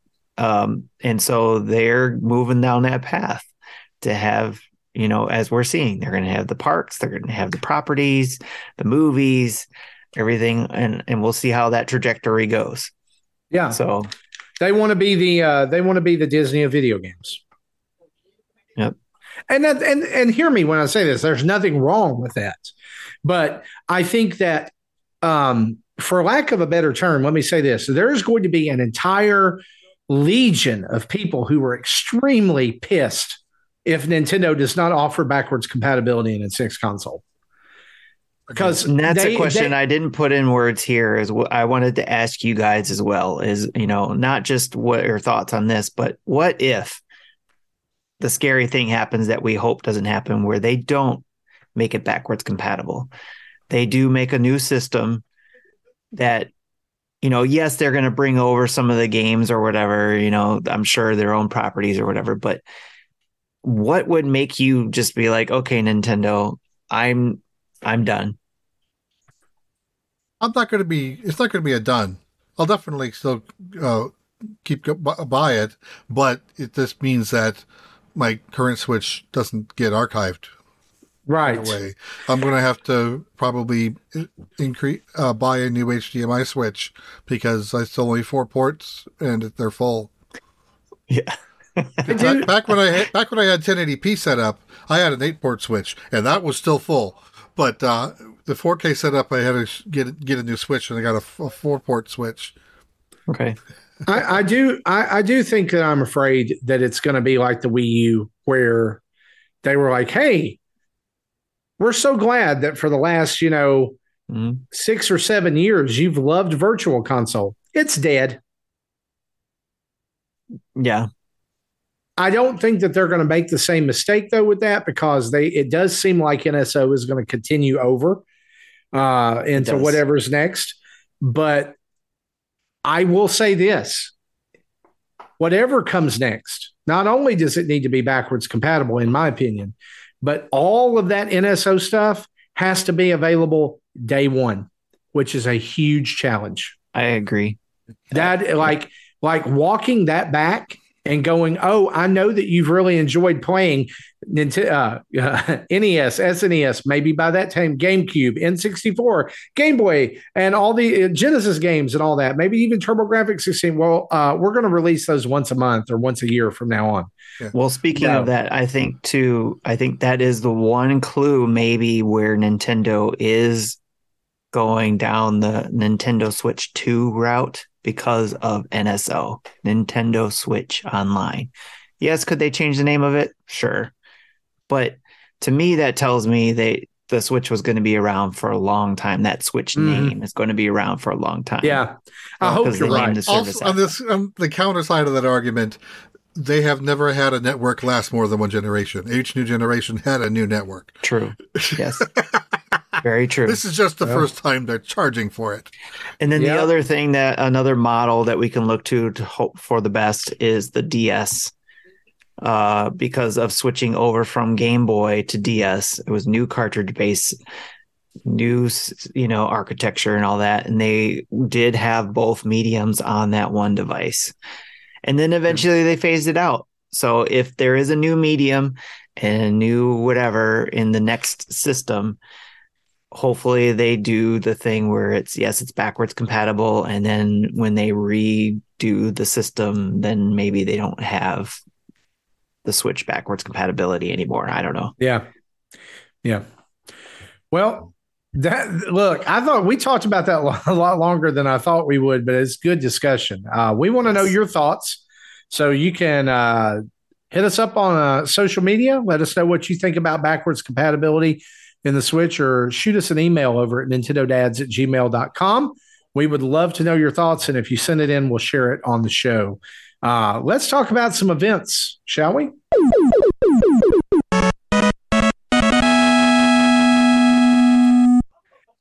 All right, we had their Discord community events. Uh, just recently, we had our um, our second Wednesday of the month at 9 a.m. ET. The um, the breakfast table. And then we have our dinner table coming up, which is every third Friday of the month at 10 p.m. ET. Uh, we get together at the table, and otherwise known as the Discord voice chat room, and discuss whatever is on everyone's minds. And probably going to be the Ant Man movie coming up this uh, the next dinner table. So if you are going to join us there, make sure you've seen the new Ant Man movie because we'll probably be talking about it a lot or it might be and during the cocktail hour, and and probably Mandalorian. Yeah, and Mandalorian. So I need to catch up on that. Have, three episodes would have dropped so far. Uh, I need to watch those when, when uh, by next, and week. probably even The Last of Us, since there's going to be the last episode of The Last of Us this past. And I still haven't up. seen that one yet. well, you got a lot to watch, Jesse. I do. All right. So you want to join in, email us at nintendodads at gmail.com or DM us on social media to learn more. Uh, but also, in case you didn't know, whether you subscribe to us via Patreon or Twitch, you get access to Discord and a schwack load of events like the table and monthly mayhem. The other event that we wanted to get you guys to uh, remember to do is during the Super Mario Brothers movie. Remember the one last pass thing that Marty brought up last week? Hashtag one last pass. Mike from Gamerheads podcast reached out and suggested that everyone seeing the Super Mario Bros. movie on opening weekend bring their 3DSs with them in hopes of having one last hurrah for Street Pass. Super Mario Brothers movie releases on op- uh, April 5th, so remember to bring your 3DS, have it charged up, get your last pa- get your uh, Street Pass set up, and let's see if we can all connect one last time. On to what we've been playing.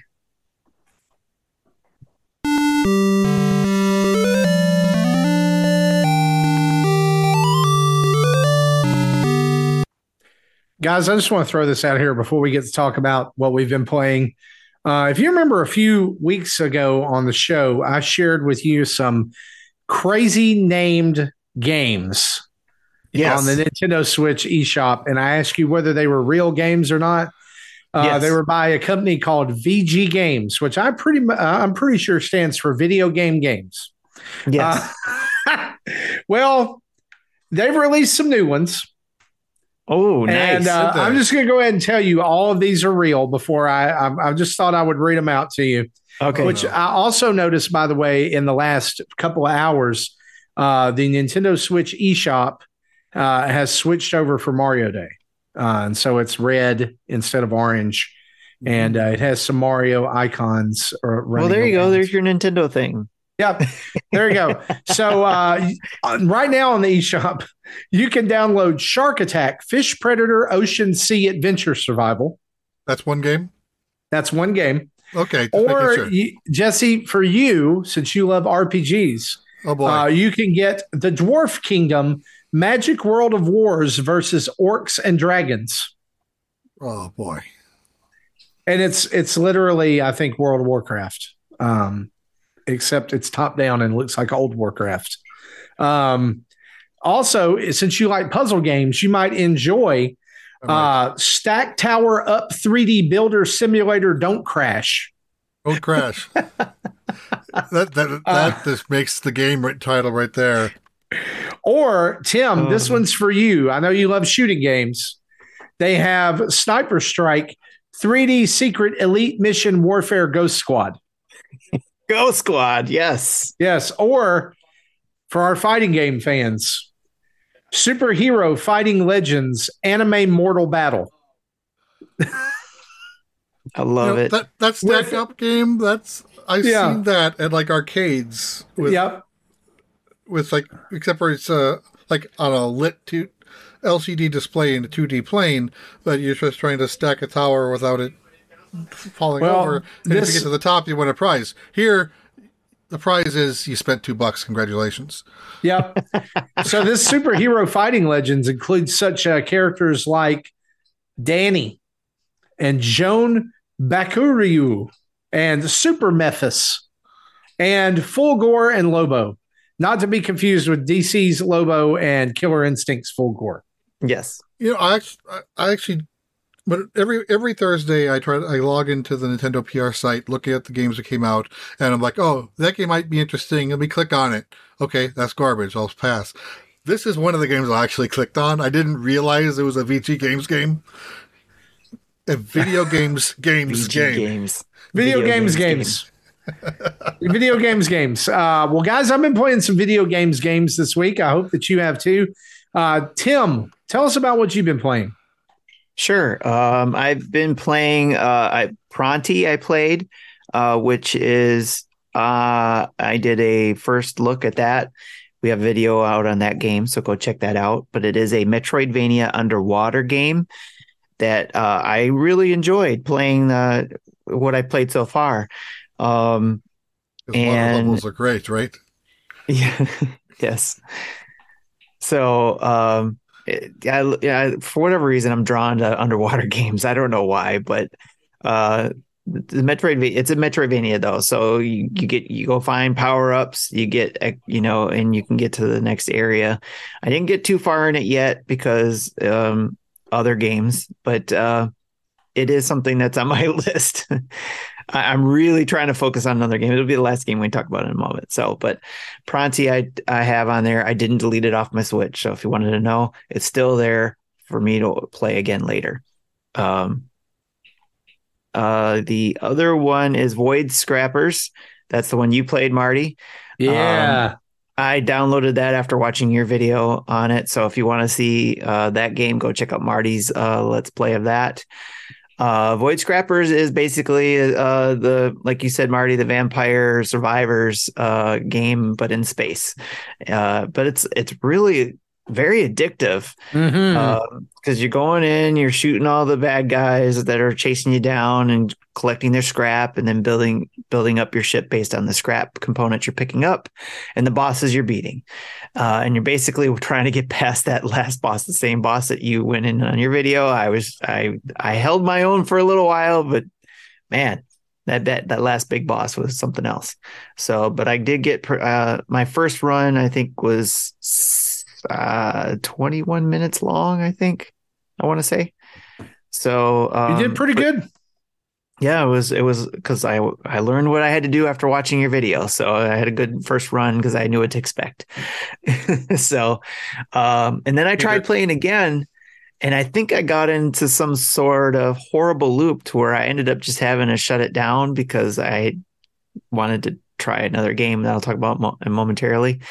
Uh, but it was like I got to a certain point where the boss was stuck in a swarm of a bunch of other smaller ships, and the weapons I picked weren't reaching that boss.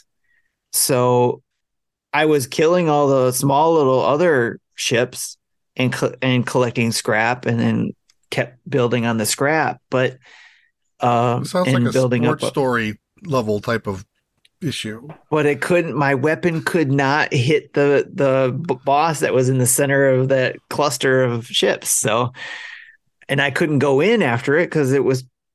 I would have got damaged from hitting those other ships. So it was just I kept going in circles. All these ships kept, you know, I was destroying a bunch of ships, collecting a bunch of scrap, but more ships were coming and adding back to the pile, and just I couldn't get close to the to that boss. So I had to just end it. I was I wanted to see how long it was going to last by building up my scrap to see how long it was going, but I had to stop so I could try playing another twin stick shooter type game uh, or um, roguelike game, and that was Lone Ru- uh, Ruin, which I do have also a first look at there. Uh, it is basically you are a mage uh, who, and you, it's a twin stick shooter, and you're using magic to um, collect all the things in the world that's been decimated and survive this world. So it's another type of survivor game. It is a roguelike. Um, I got through a run and got to the first boss, and that first boss destroyed me. So I think it's just a matter of being able to collect the things I could collect and be able to build upon what I've collected in order to go back and make another run.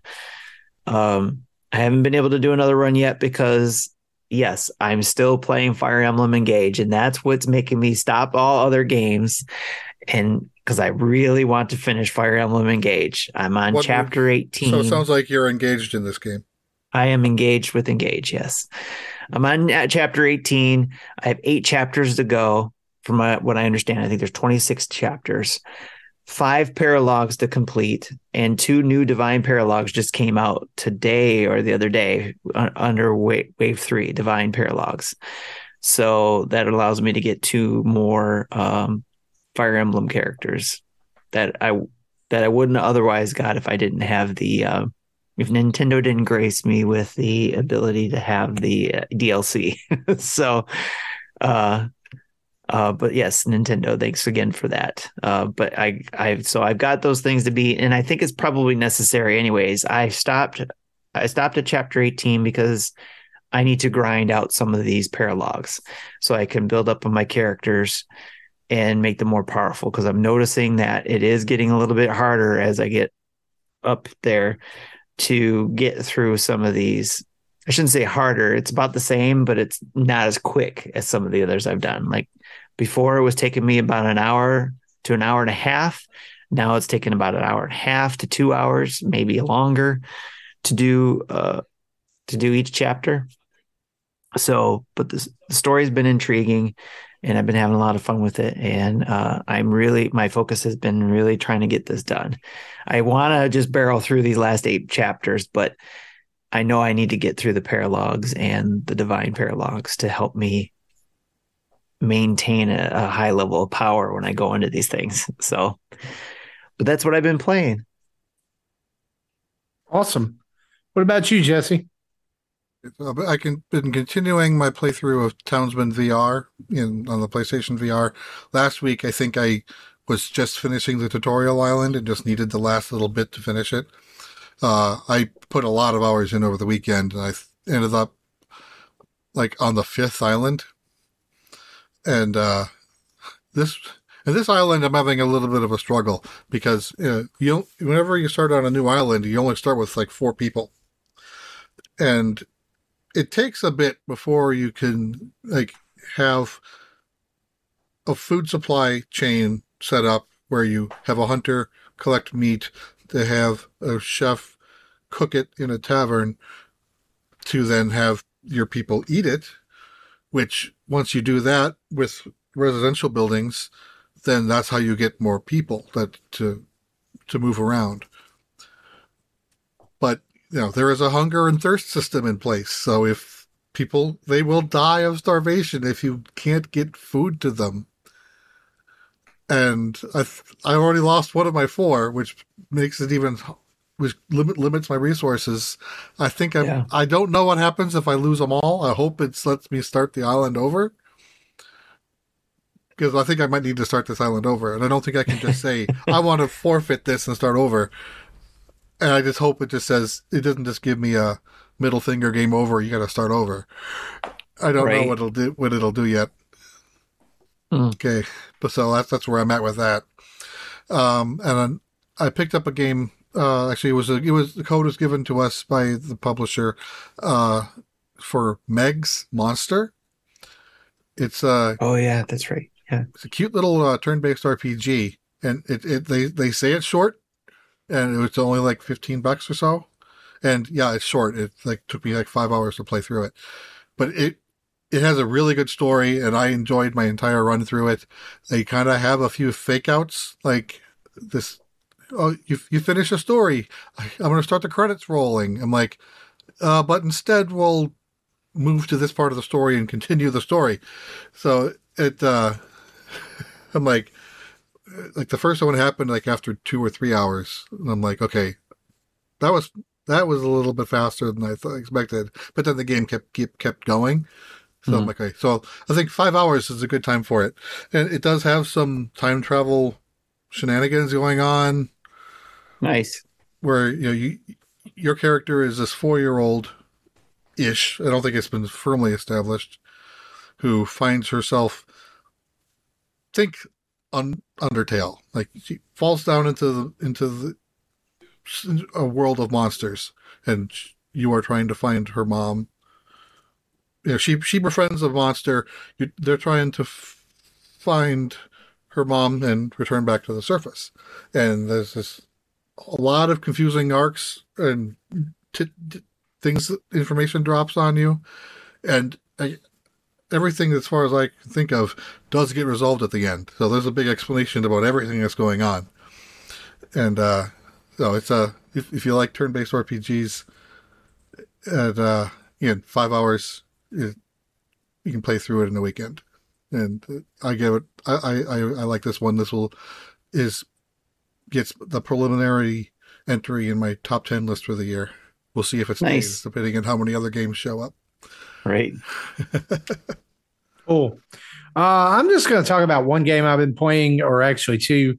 Um, this week, Dead Cells got its next uh, big update with the Return to Castlevania DLC, and it is absolutely spectacular. It's so good. Um, I've played more Dead Cells in the last week than I have in a long time, And uh, I would just like to campaign for Konami to just give the creators of Dead Cells Castlevania from now on. Just have it. You can do what you want to with it. It's going to be better than Pachinko Machine, Capcom, or Konami Castlevania crap. And um, I mean, they did. I guess they did give us the classics collection, which is great. But this is good. It's so good. If you um, have not played Dead Cells at all, don't sleep on this game. You need to buy it and just go ahead right now and just buy it with all the DLC. It adds so much to the game. There's so much to find and unlock. I've I've had it since it launched and I've barely scratched the surface. Um, but the just the everything, the aesthetic, the controls, the remix music, it's mm, chef's kiss. Uh, speaking of that as well, Mario Kart 8's uh, fourth wave of DLC is out, and I got to uh, play through all of the tracks this morning, and it's so much fun, especially the Yoshi's Island track, uh, which does exactly what uh, the the Zelda track and the Animal Crossing tracks did before it. It creates uh, you know different coin looks and sounds as you pick up the coins as the race starts and the you know you come to the track it, it has different yoshi's island and yoshi's story sounds. Even when you finish the race it has different music. Uh it's just it's so good y'all. Like i i can't say enough. I do think that this is on the whole a weaker dlc pack than the others have been um because there's so many tour tracks included. There's three uh, and it almost makes you think, of like, are you guys running out of, of good Mario Kart tracks? Uh, which they're not because they haven't put in DK uh, um, Summit or DK Mountain from the GameCube yet. So that answers that question. I'm hoping they come in the next two packs. But we also got Birdo, who is pretty cool, different colors there. So she joins like Shy Guy and Yoshi is having different um, color options. And now that Birdo is added, we see that we're getting five more new characters for uh, the game before the last two DLCs are up. And I've seen a lot of speculation online, like who's it going to be? Nintendo said from the beginning, these are going to be known Mario Kart characters, like car, uh, characters from the past that are going to be there uh, coming in. So it's not going to be like Samus or Kirby or anything like that. It's going to be characters who've already been in the series. So I think Diddy Kong's a lock for this. I would love to see Rob. I would love to see Wiggler, which was nuts. Uh, I think Wiggler was on the the Wii version that Let's you can unlock. DK Junior back. Ah, that would be awesome. Like if they gave, I said this on a show last week. If they gave Donkey Kong like a, a different skin, but it was DK Junior, or I would love to see a movie skin uh, like with the new design. I think that would be really good. But I do think and we have, gonna, now have a new color scheme with the white fur. Right, mm-hmm. right. So, like, I'm feeling like there's a um there there's definitely a potential for some characters that we are like out of left field to come back. Rob is my number one, like want. That was on Mario Kart DS. I loved it. Yes, give me Rob. And I, I'm going to tell you this. I still think that there's a movie tie-in track coming to these DLC. I really do. Okay. Especially now that Yoshi's Island was a brand new track. When it was confirmed, they yeah, they, yeah. they like tout, they shouted it from the rooftops. The movie Rainbow Road type thing they might Wave do. eight will be all Rainbow Roads, including a new track based on the movie. I'm also personally hoping for a new Donk City track. Oh, that would be cool. I would love to see that. Probably that better than golfing cool. in that area. Uh, mm, that was fun. That was like, you know, the one Mario Golf thing that actually looked like it belonged in a Mario Golf game and not just like, you know, Tiger Woods Golf. Um, but anyway, that's what we've been playing. Let's turn on the community spotlight.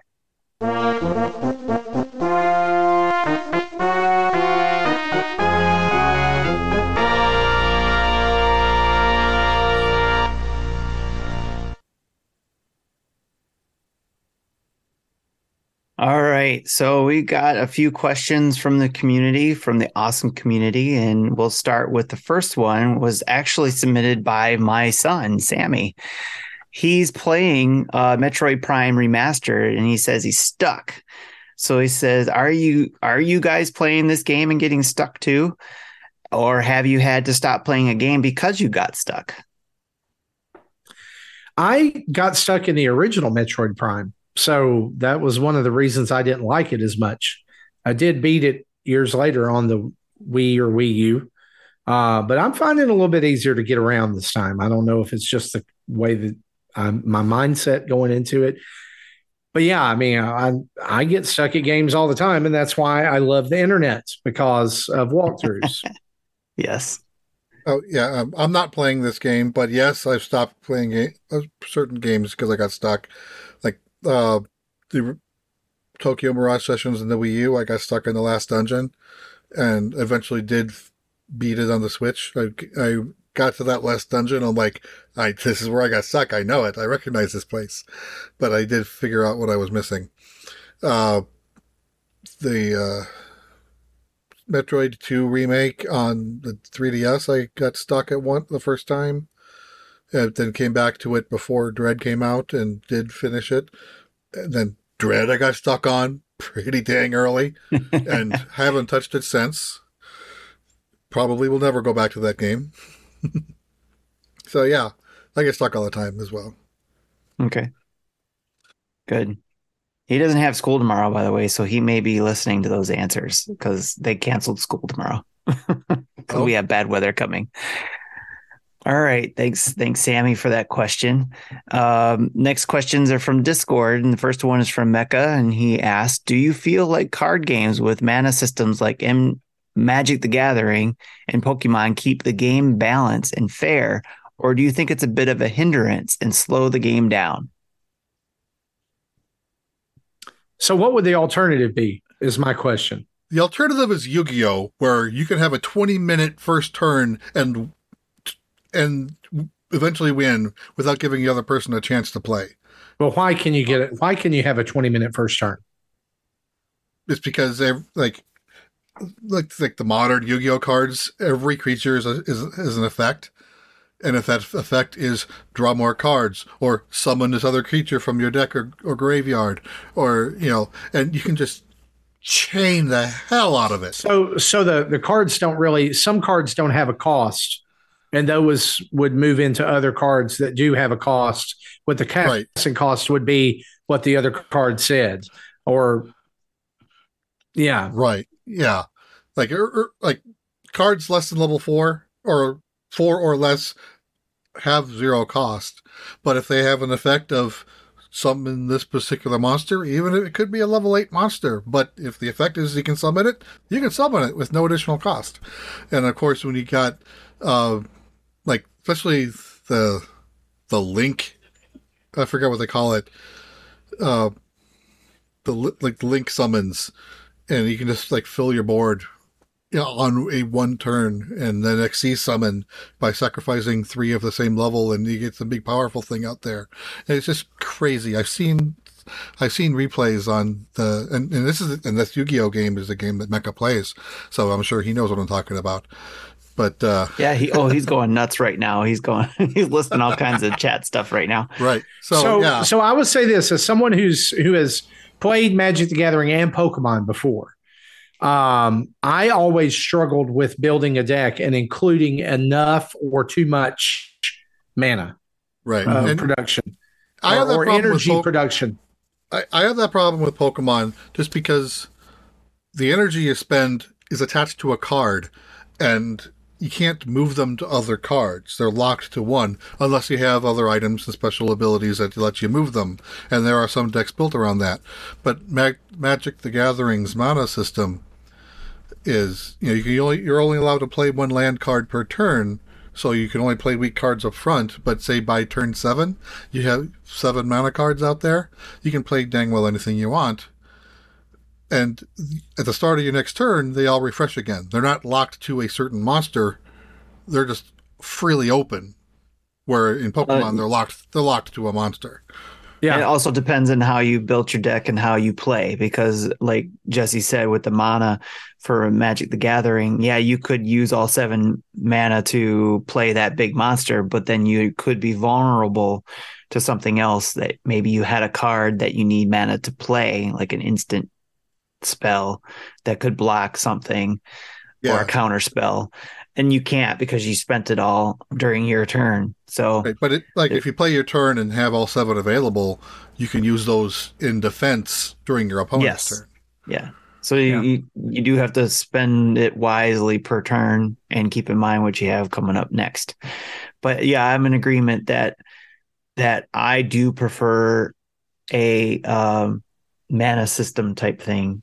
I do too. It helps keep the balance of things instead of just playing like in the example Jesse gave with Yu-Gi-Oh, where you just like if you happen to know what you're doing and build your deck and you got the good cards, then Yeah. you can I actually to town. saw a replay of someone's. I think I think they really they rigged it up to make it happen. But they, they asked the question: What happens if both players get Exodia in their deck at the same in their hand at the same time? And uh, the the result was a draw. there you go. Yeah, you, And you said that, things and I went. Well, I don't know what you're talking about. Well, if, for There those who are don't things know, too that for those who don't know, Exodia in the original Yu-Gi-Oh um, is a monster broken up into five parts. You know, it's it's its head, its two arms, and two legs. If you get all five, they're individually they are weak monster cards that can be played for you know in, in, worst case scenarios. But you want to keep them in your hand. If you have all five in your hand, that's game win. It doesn't even have to be your turn. If you if if your opponent's turn and they have do an effect is your opponent draws a card. If I draw the head, I win. You know, if I if that gives me all five cards in my hand. Yeah. And there are things that uh, you can, if you're playing casually, you could build something that allows you to quickly gain mana and decimate somebody quickly in Magic the Gathering, um, too. But and that's why if you're playing more of the tournaments that they that you're if you play those, they have banned cards that so that it tries to make it more balanced for everybody. So there's there's a lot of things that could go wrong Yeah. even with the mana system as well. So but that's why they have those rules in place if you're going to be playing a tournament. So Yep. Thanks for the question, Mecca. You helped us nerd out a little bit on something we normally don't get to nerd out about. So I, I want the Pokemon Classic set now, please. Thank you. Yes, I want that classic set too that we saw in the Pokemon Direct there. So, uh, just because it looks cool and it would be kind of fun to play on. Uh, third strongest mole. As weights and measures weeks week comes to a close, I want to thank all the Nintendo dads for making it extra special. The joy it has brought me is wait for it immeasurable.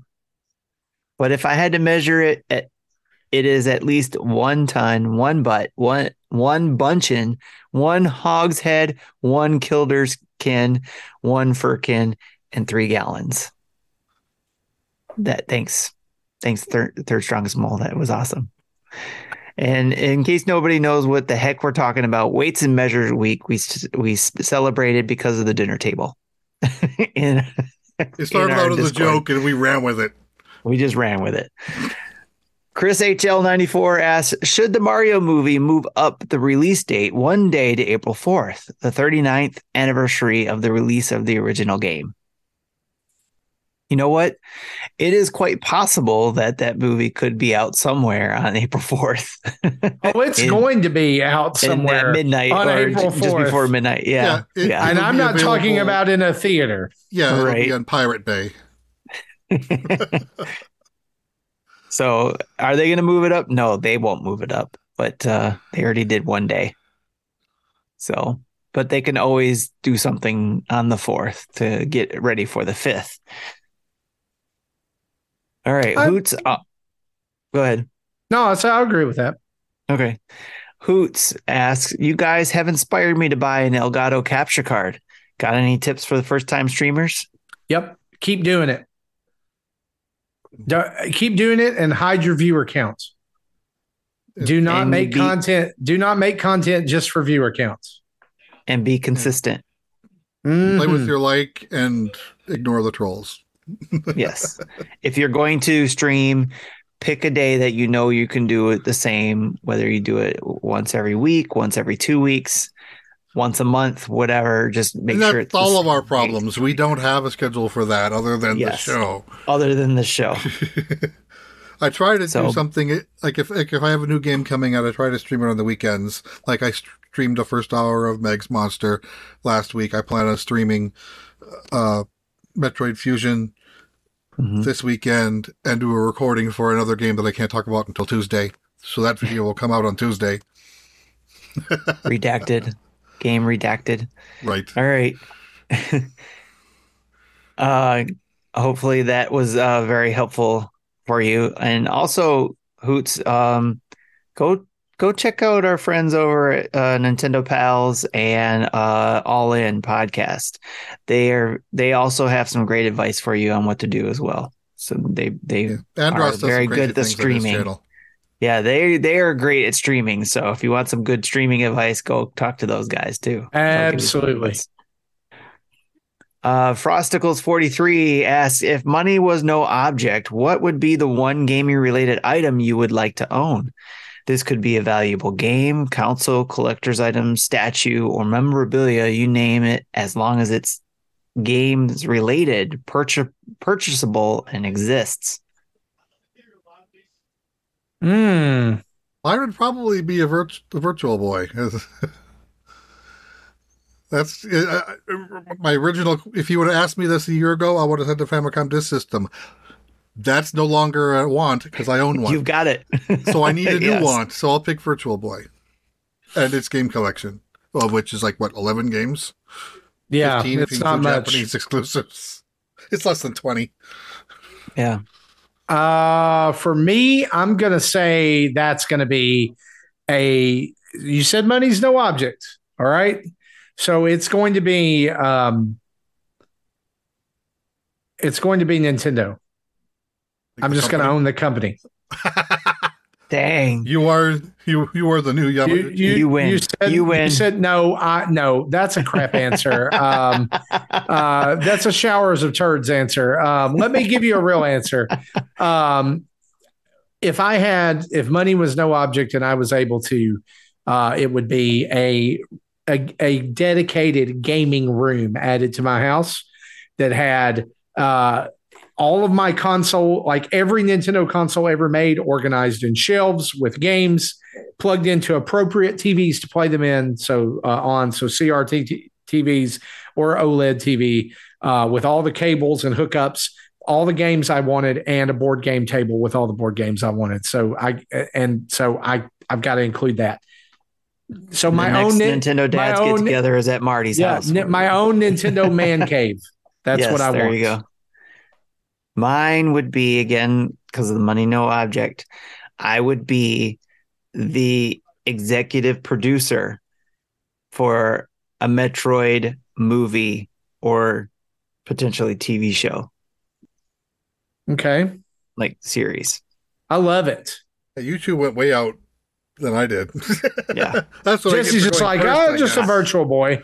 I'm dreaming. I'm gonna no money's no object. I'm gonna be you know I'll be executive producer of the Yeah. next Metroid. I've always said I don't have much of an franchise, imagination, whatever. so I'm okay with this.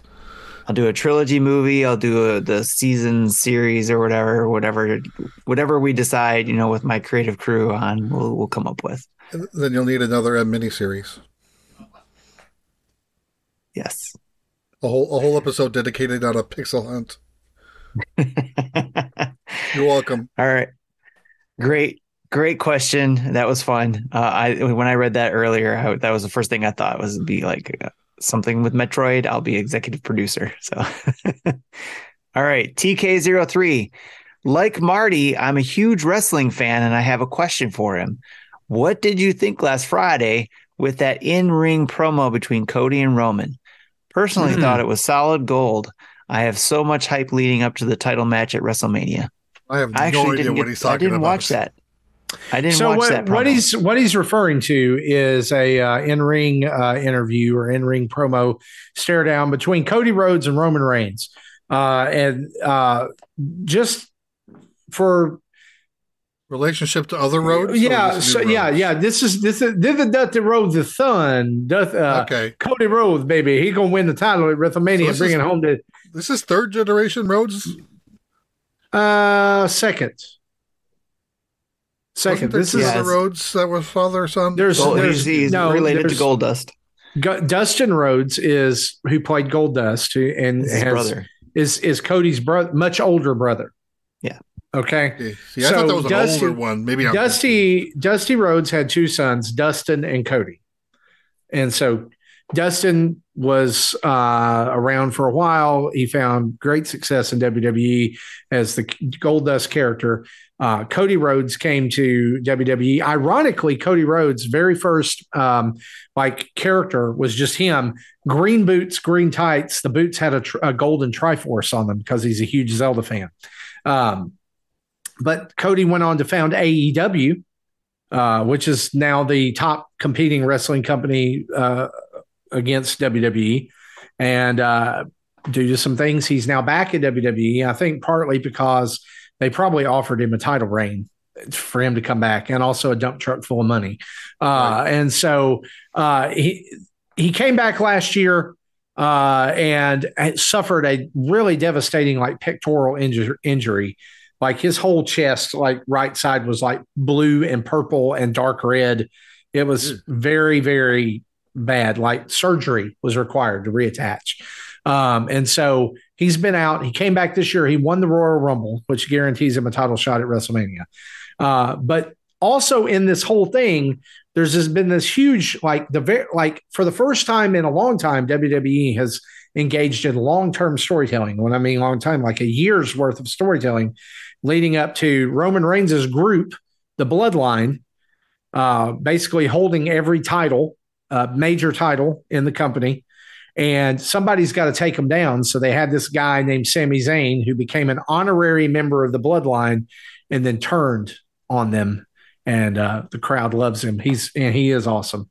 But um, I like I wanted it to be uh, to answer this question. I'll say this just because I know there's probably people who are like, I don't care anything about this. But anyway, TK, I wanted to see Sami Zayn be the one to take the title off Roman. I wanted him to take one of them and Cody take the other. They're they're not going that direction. What they're doing is they're going with uh, Sami Zayn and Kevin Owens against the Usos, who are a tag team uh, part of the Bloodline, and they hold all four or like both. Both shows have a tag team title. Both shows have a world title uh, Monday and Friday. So they hold everything, and they're going to end up taking the titles Wow. off of them. So they're going to end up. T- they're that's the big WrestleMania moment, and then hopefully Cody gets his moment as well because Roman Reigns has been WWE champion just sh- north of 900 days at this point. Like he he's A carried it long through the time, yeah, yeah. it's it's boring at this point. Oh, this is Uh, like Hogan era of champions. Oh yeah, yeah, yeah, yeah, From the yeah. This is Hogan must pose. Uh, but anyway, so I'm gonna watch WrestleMania. I watch WWE kind of on the big events like Royal Rumble, WrestleMania. Just I'm way more excited about what's going on in AEW right now. Um, Is this still I- like on like Peacock or yeah, so Yes. all the all the WWE pay per views, which now are not pay per views, they're PLEs, they're premium live events. Uh, they are all on Peacock. Which, if you are a Peacock, if you're a Peacock subscriber, you can watch that for free. All right, so you get if you want to dip back in at a certain time, you can watch it. WrestleMania is also two nights in a row now. Uh, they Yeah, have it's some not matches. Sunday night anymore. Yeah, it's well, all PLEs are now Saturday nights. Uh, they don't do Sunday night pay per views anymore. Well, that's So I'm- good, actually. That's good. Yeah, I, yeah, I really like that. So I'm thinking that they're going to go on Sunday, Saturday night, and Sunday night. All right. Uh, Okay. In fact, I probably think it's going to be a whole weekend because I think NXT, which is their development league, is going to have a show on Friday. Nice. So they'll do the Hall of Fame on Thursday. They'll do um, Takeover on Friday, and then do WrestleMania Saturday, Sunday. And I, I do agree with you, Tim. I think the Saturday's a better day because uh, AEW just did their latest pay per view this past Sunday, which was Revolution, which is one of their. They don't do like one a month like WWE does. They do like four throughout the year. yeah. So they have a long a long build. Um, and it was it started at six and it got over with at eleven. It was crazy long. Oh, that's like the classic Um, days of WrestleMania. Yeah, yeah, they had. Uh, but yeah, these three, anyway. four, five hour events. Yeah, so I Yeah. just looked at the Fantastic. date. There's, it's April first and second. yeah, and that is a Saturday Sunday. Saturday, Yep. Sunday. And I I'm might- all like, I might dip into Peacock. hey, you this. need to, know. and here's why. You know, listen, the one of the matches at WrestleMania I'm most excited about is John Cena is coming back to take on this like new up and coming guy, uh, and he had he cut an absolutely vicious fire promo against this guy on Monday night. Basically, it was like, "You're worthless. Nobody cares about you. Stop coming out here. Nobody wants to see you." But it was it was ruthless. It was so oh, so good because I hate that other Nice. guy. Uh, but anyway, yeah. So we're going to start a new podcast called Wrestling Dads. Yes. Uh, you can hear me over there. I have lots Speaking of which, I've been watching the A and E documentaries. oh, they're Uh, so good. they are so good. I watched Yes. the uh, NWO one and the Chyna one, and so good. It was great to You got to go back and watch the uh, the one on Rowdy Roddy Piper. Yep. So Uh, good. I'm watching it on the free app right now, so I, Mhm. they only make certain ones available, and I got Yeah, to watch yeah, those yeah. ones. There's a couple other ones, but I'll I'll have to look to see if that one's available. Yeah. So cool stuff. I like the A and E stuff they got for the rest uh, WWE. So, all right, the next question that we have before we get to our voicemail is from Koopa Kid eighty. With the Mario Direct today and Mario Day being tomorrow, what is the dad's favorite Mario game? I'll start with that first. What's your favorite Mario game? All of them. I- Yeah, that's I- a hard, that's that's a hard uh, question. so I want honestly I do have a favorite. I have two favorites. So I'm going to go favorite 2D, favorite 3D.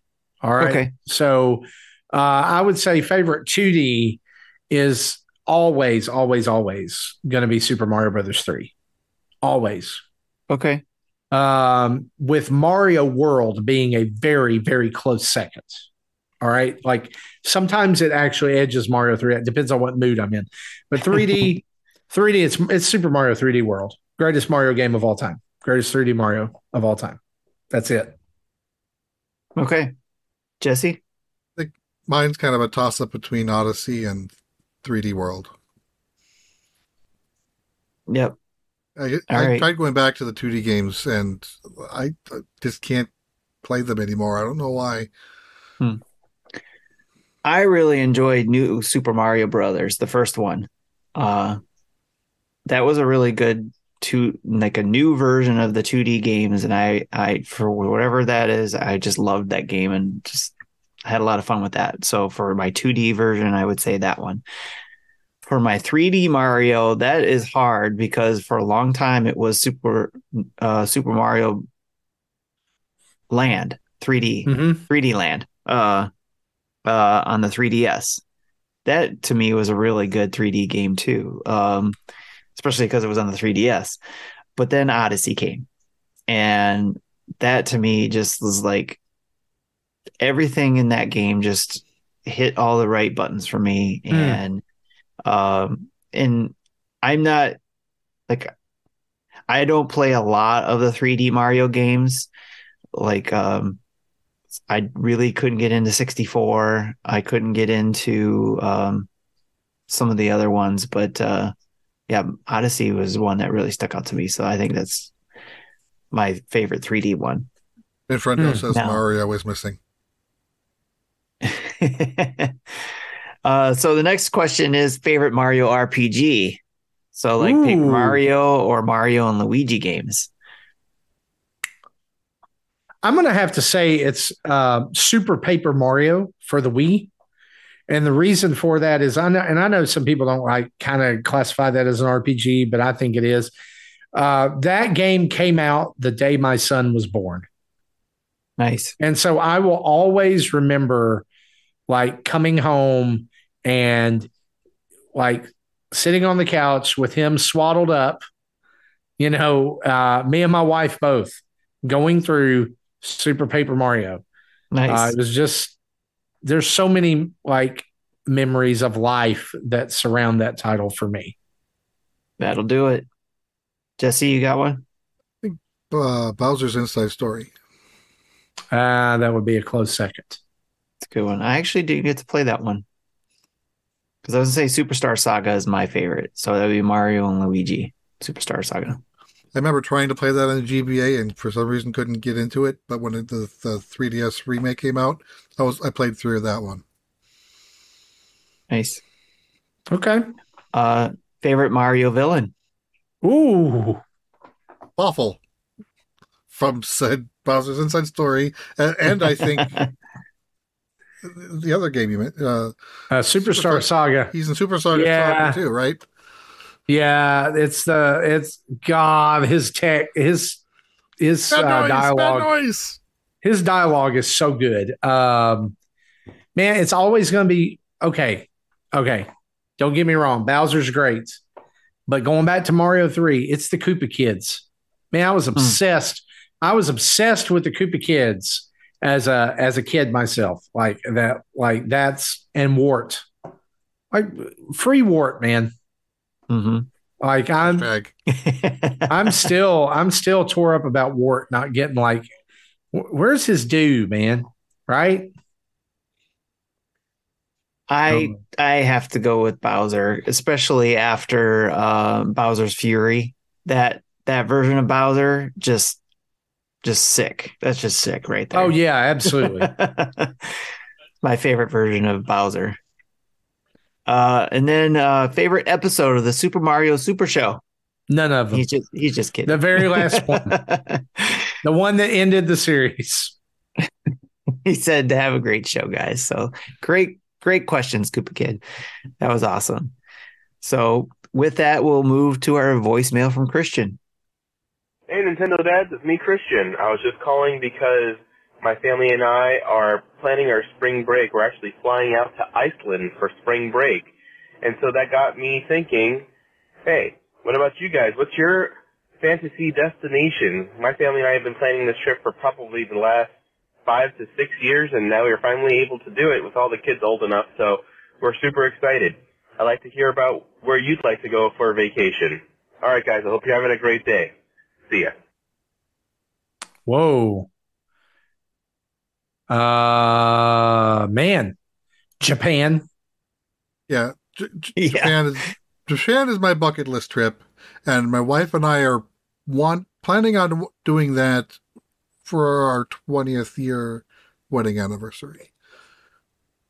So we got a few years to go for th- for that to ra- you know save up money and get passports and whatnot. Mhm. Don't know what we're going to do yet. You know, I, I I don't I don't think I'm I'm up for just going there free reign, and uh, I'd rather go with like some sort of tour group. But of course, tour groups are very restrictive on what you can and can't do.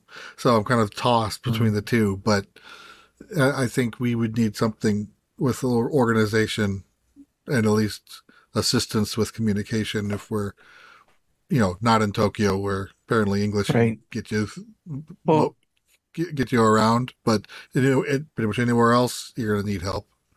Hopefully, if you got a group, hopefully they got like a, a little flexibility in there. Like, yeah, you do the tour stuff, but then hey, you got like a couple hours to go do your own thing over here in this district or over here when we're go over in this area. You know, so that you know, as a, Yeah, as an option. Yeah, I'm not 100 percent sure what's available, so that's something we'll have Yeah, figure I, I wouldn't know either. For me, it's uh I over the years have learned I actually don't like flying. I get very uncomfortable with flying. Mm. Um it's not a heights thing. It's just I'll do it if I have to. I'm not like Mr. T where you need to knock me out or anything like that. But uh, uh it's it's more of just like I don't know, it just makes me nervous, anxious. I don't know what you call it. There's just some sort of something there. Probably what I feel like when I do road trips. I just uh I prefer I like driving, so I don't mind a road trip, but just being stuck in a plane and not I think the part I think the part that now that I think of it, the part that I don't like is I'm stuck in a plane and if anything were to happen, I have no control over it. I mean, it's not like I have control over if I get in a car accident either, but still, you know, it's like the plane, it's like it's like Right. I'm up in the sky. If anything happens, it's not like, you know, I can do anything about it. But anyways, it's so I don't know. My wife's kind of the same too. She doesn't feel like she would want to go on a long plane trip. So going to Tokyo, um intrigues me, it would be something like, hey, if someone said, hey, we'll, you know, you want a trip to Tokyo, probably would do it. But choice wise, um, I guess my dream vacation would be, um, I've always wanted to take my family to Disney World for whatever reason, either cost wise or whatever, just haven't been able to do it. I would love to be able to take them there, especially around Christmas time when I've gone when I was a kid and a teenager, we've always gone around that that time between Thanksgiving and Christmas time and love how they set up the park. Love Christmas time at Disney World and would love and mm-hmm. I always wished I could take my family there to experience that. So I just I know I probably just need to talk to uh um some like a travel agent or something like that. We we have a friend through the you know Drew's group, the Disney guys. Uh, Jordan, she's done it. So, um, uh, and even offered to help us with the New York trip at one point. So, but anyways, um, I would sorry, I got lost in train of thought. I was like, yeah, I actually should talk to her. But anyways, that's one option. But then the other option is is a few years down the line after uh, Mario World opens up in Florida, that would be awesome to be able to take the whole family to take the whole family to Universal Studios to do everything there in the Florida version because it's huge to be able to do the mm-hmm. Hogwarts mm-hmm. and you know all the different movie things over there and, and then including the Super Mario World there would be would be super cool. Yep. So great question, Christian. Well, that's it from the community on to you, Marty, to close out the show. yeah, so that's episode 417 of Nintendo Dads. We want to thank you for hanging out with us on uh, the recording tonight or today or whenever you're listening to that. And as we close out the we want a show, we want to say a huge thanks to our Patreon producers, Dave Ernsberger, RJ Kern, and Jacqueline Amira, as well as to our other 90 plus patrons who help make the, uh, the all of this happen. You know, guys, teamwork makes the dream work. And if you'd like to help make the dream work, you can hand over uh, to uh, patreon.com backslash Nintendo Dads and join up uh, and be part of a special group of people that are uh, the best community on the internet. You guys win. You're awesome. Also, a huge shout out to our 15 Twitch subscribers and over 1,400 Twitch followers, and a shout out to our almost 6,700 YouTube subscribers. Thank you, guys. Seriously, we say this every show because we would not be here if it wasn't for you. So thanks for listening. Thanks for watching. Check out our website at nintendodads.org for Spotify podcast feeds. Uh, for all of our Nintendo Dads family of podcasts, including Game Pass News, Dads After Dark, and the Retro Logic family of podcasts, Retro Logic, On Topic Retro, Retro Groove, and Film Logic posting new episodes regularly uh, wherever you listen to podcasts, especially you can find those Spotify links over there. You can find our latest YouTube videos and tweets, as well as access to all of our other social media, Patreon, and Extra Life pages, and Nintendo Dad's merch. And don't forget, head over to our sponsor, Manscaped, at manscaped.com and use the code NINDADS, that's N I N D A D S, to get 20% off your order and free shipping. Yes, even the peak hygiene program, you can use it there.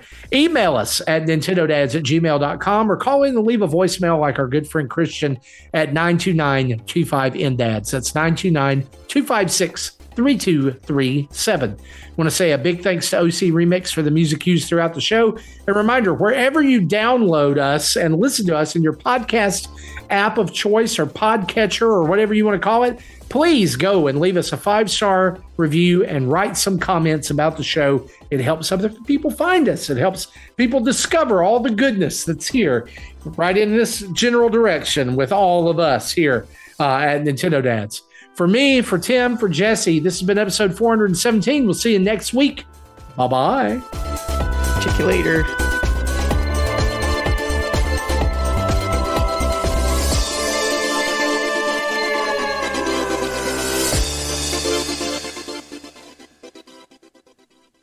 Thank you for listening to Nintendo Dads.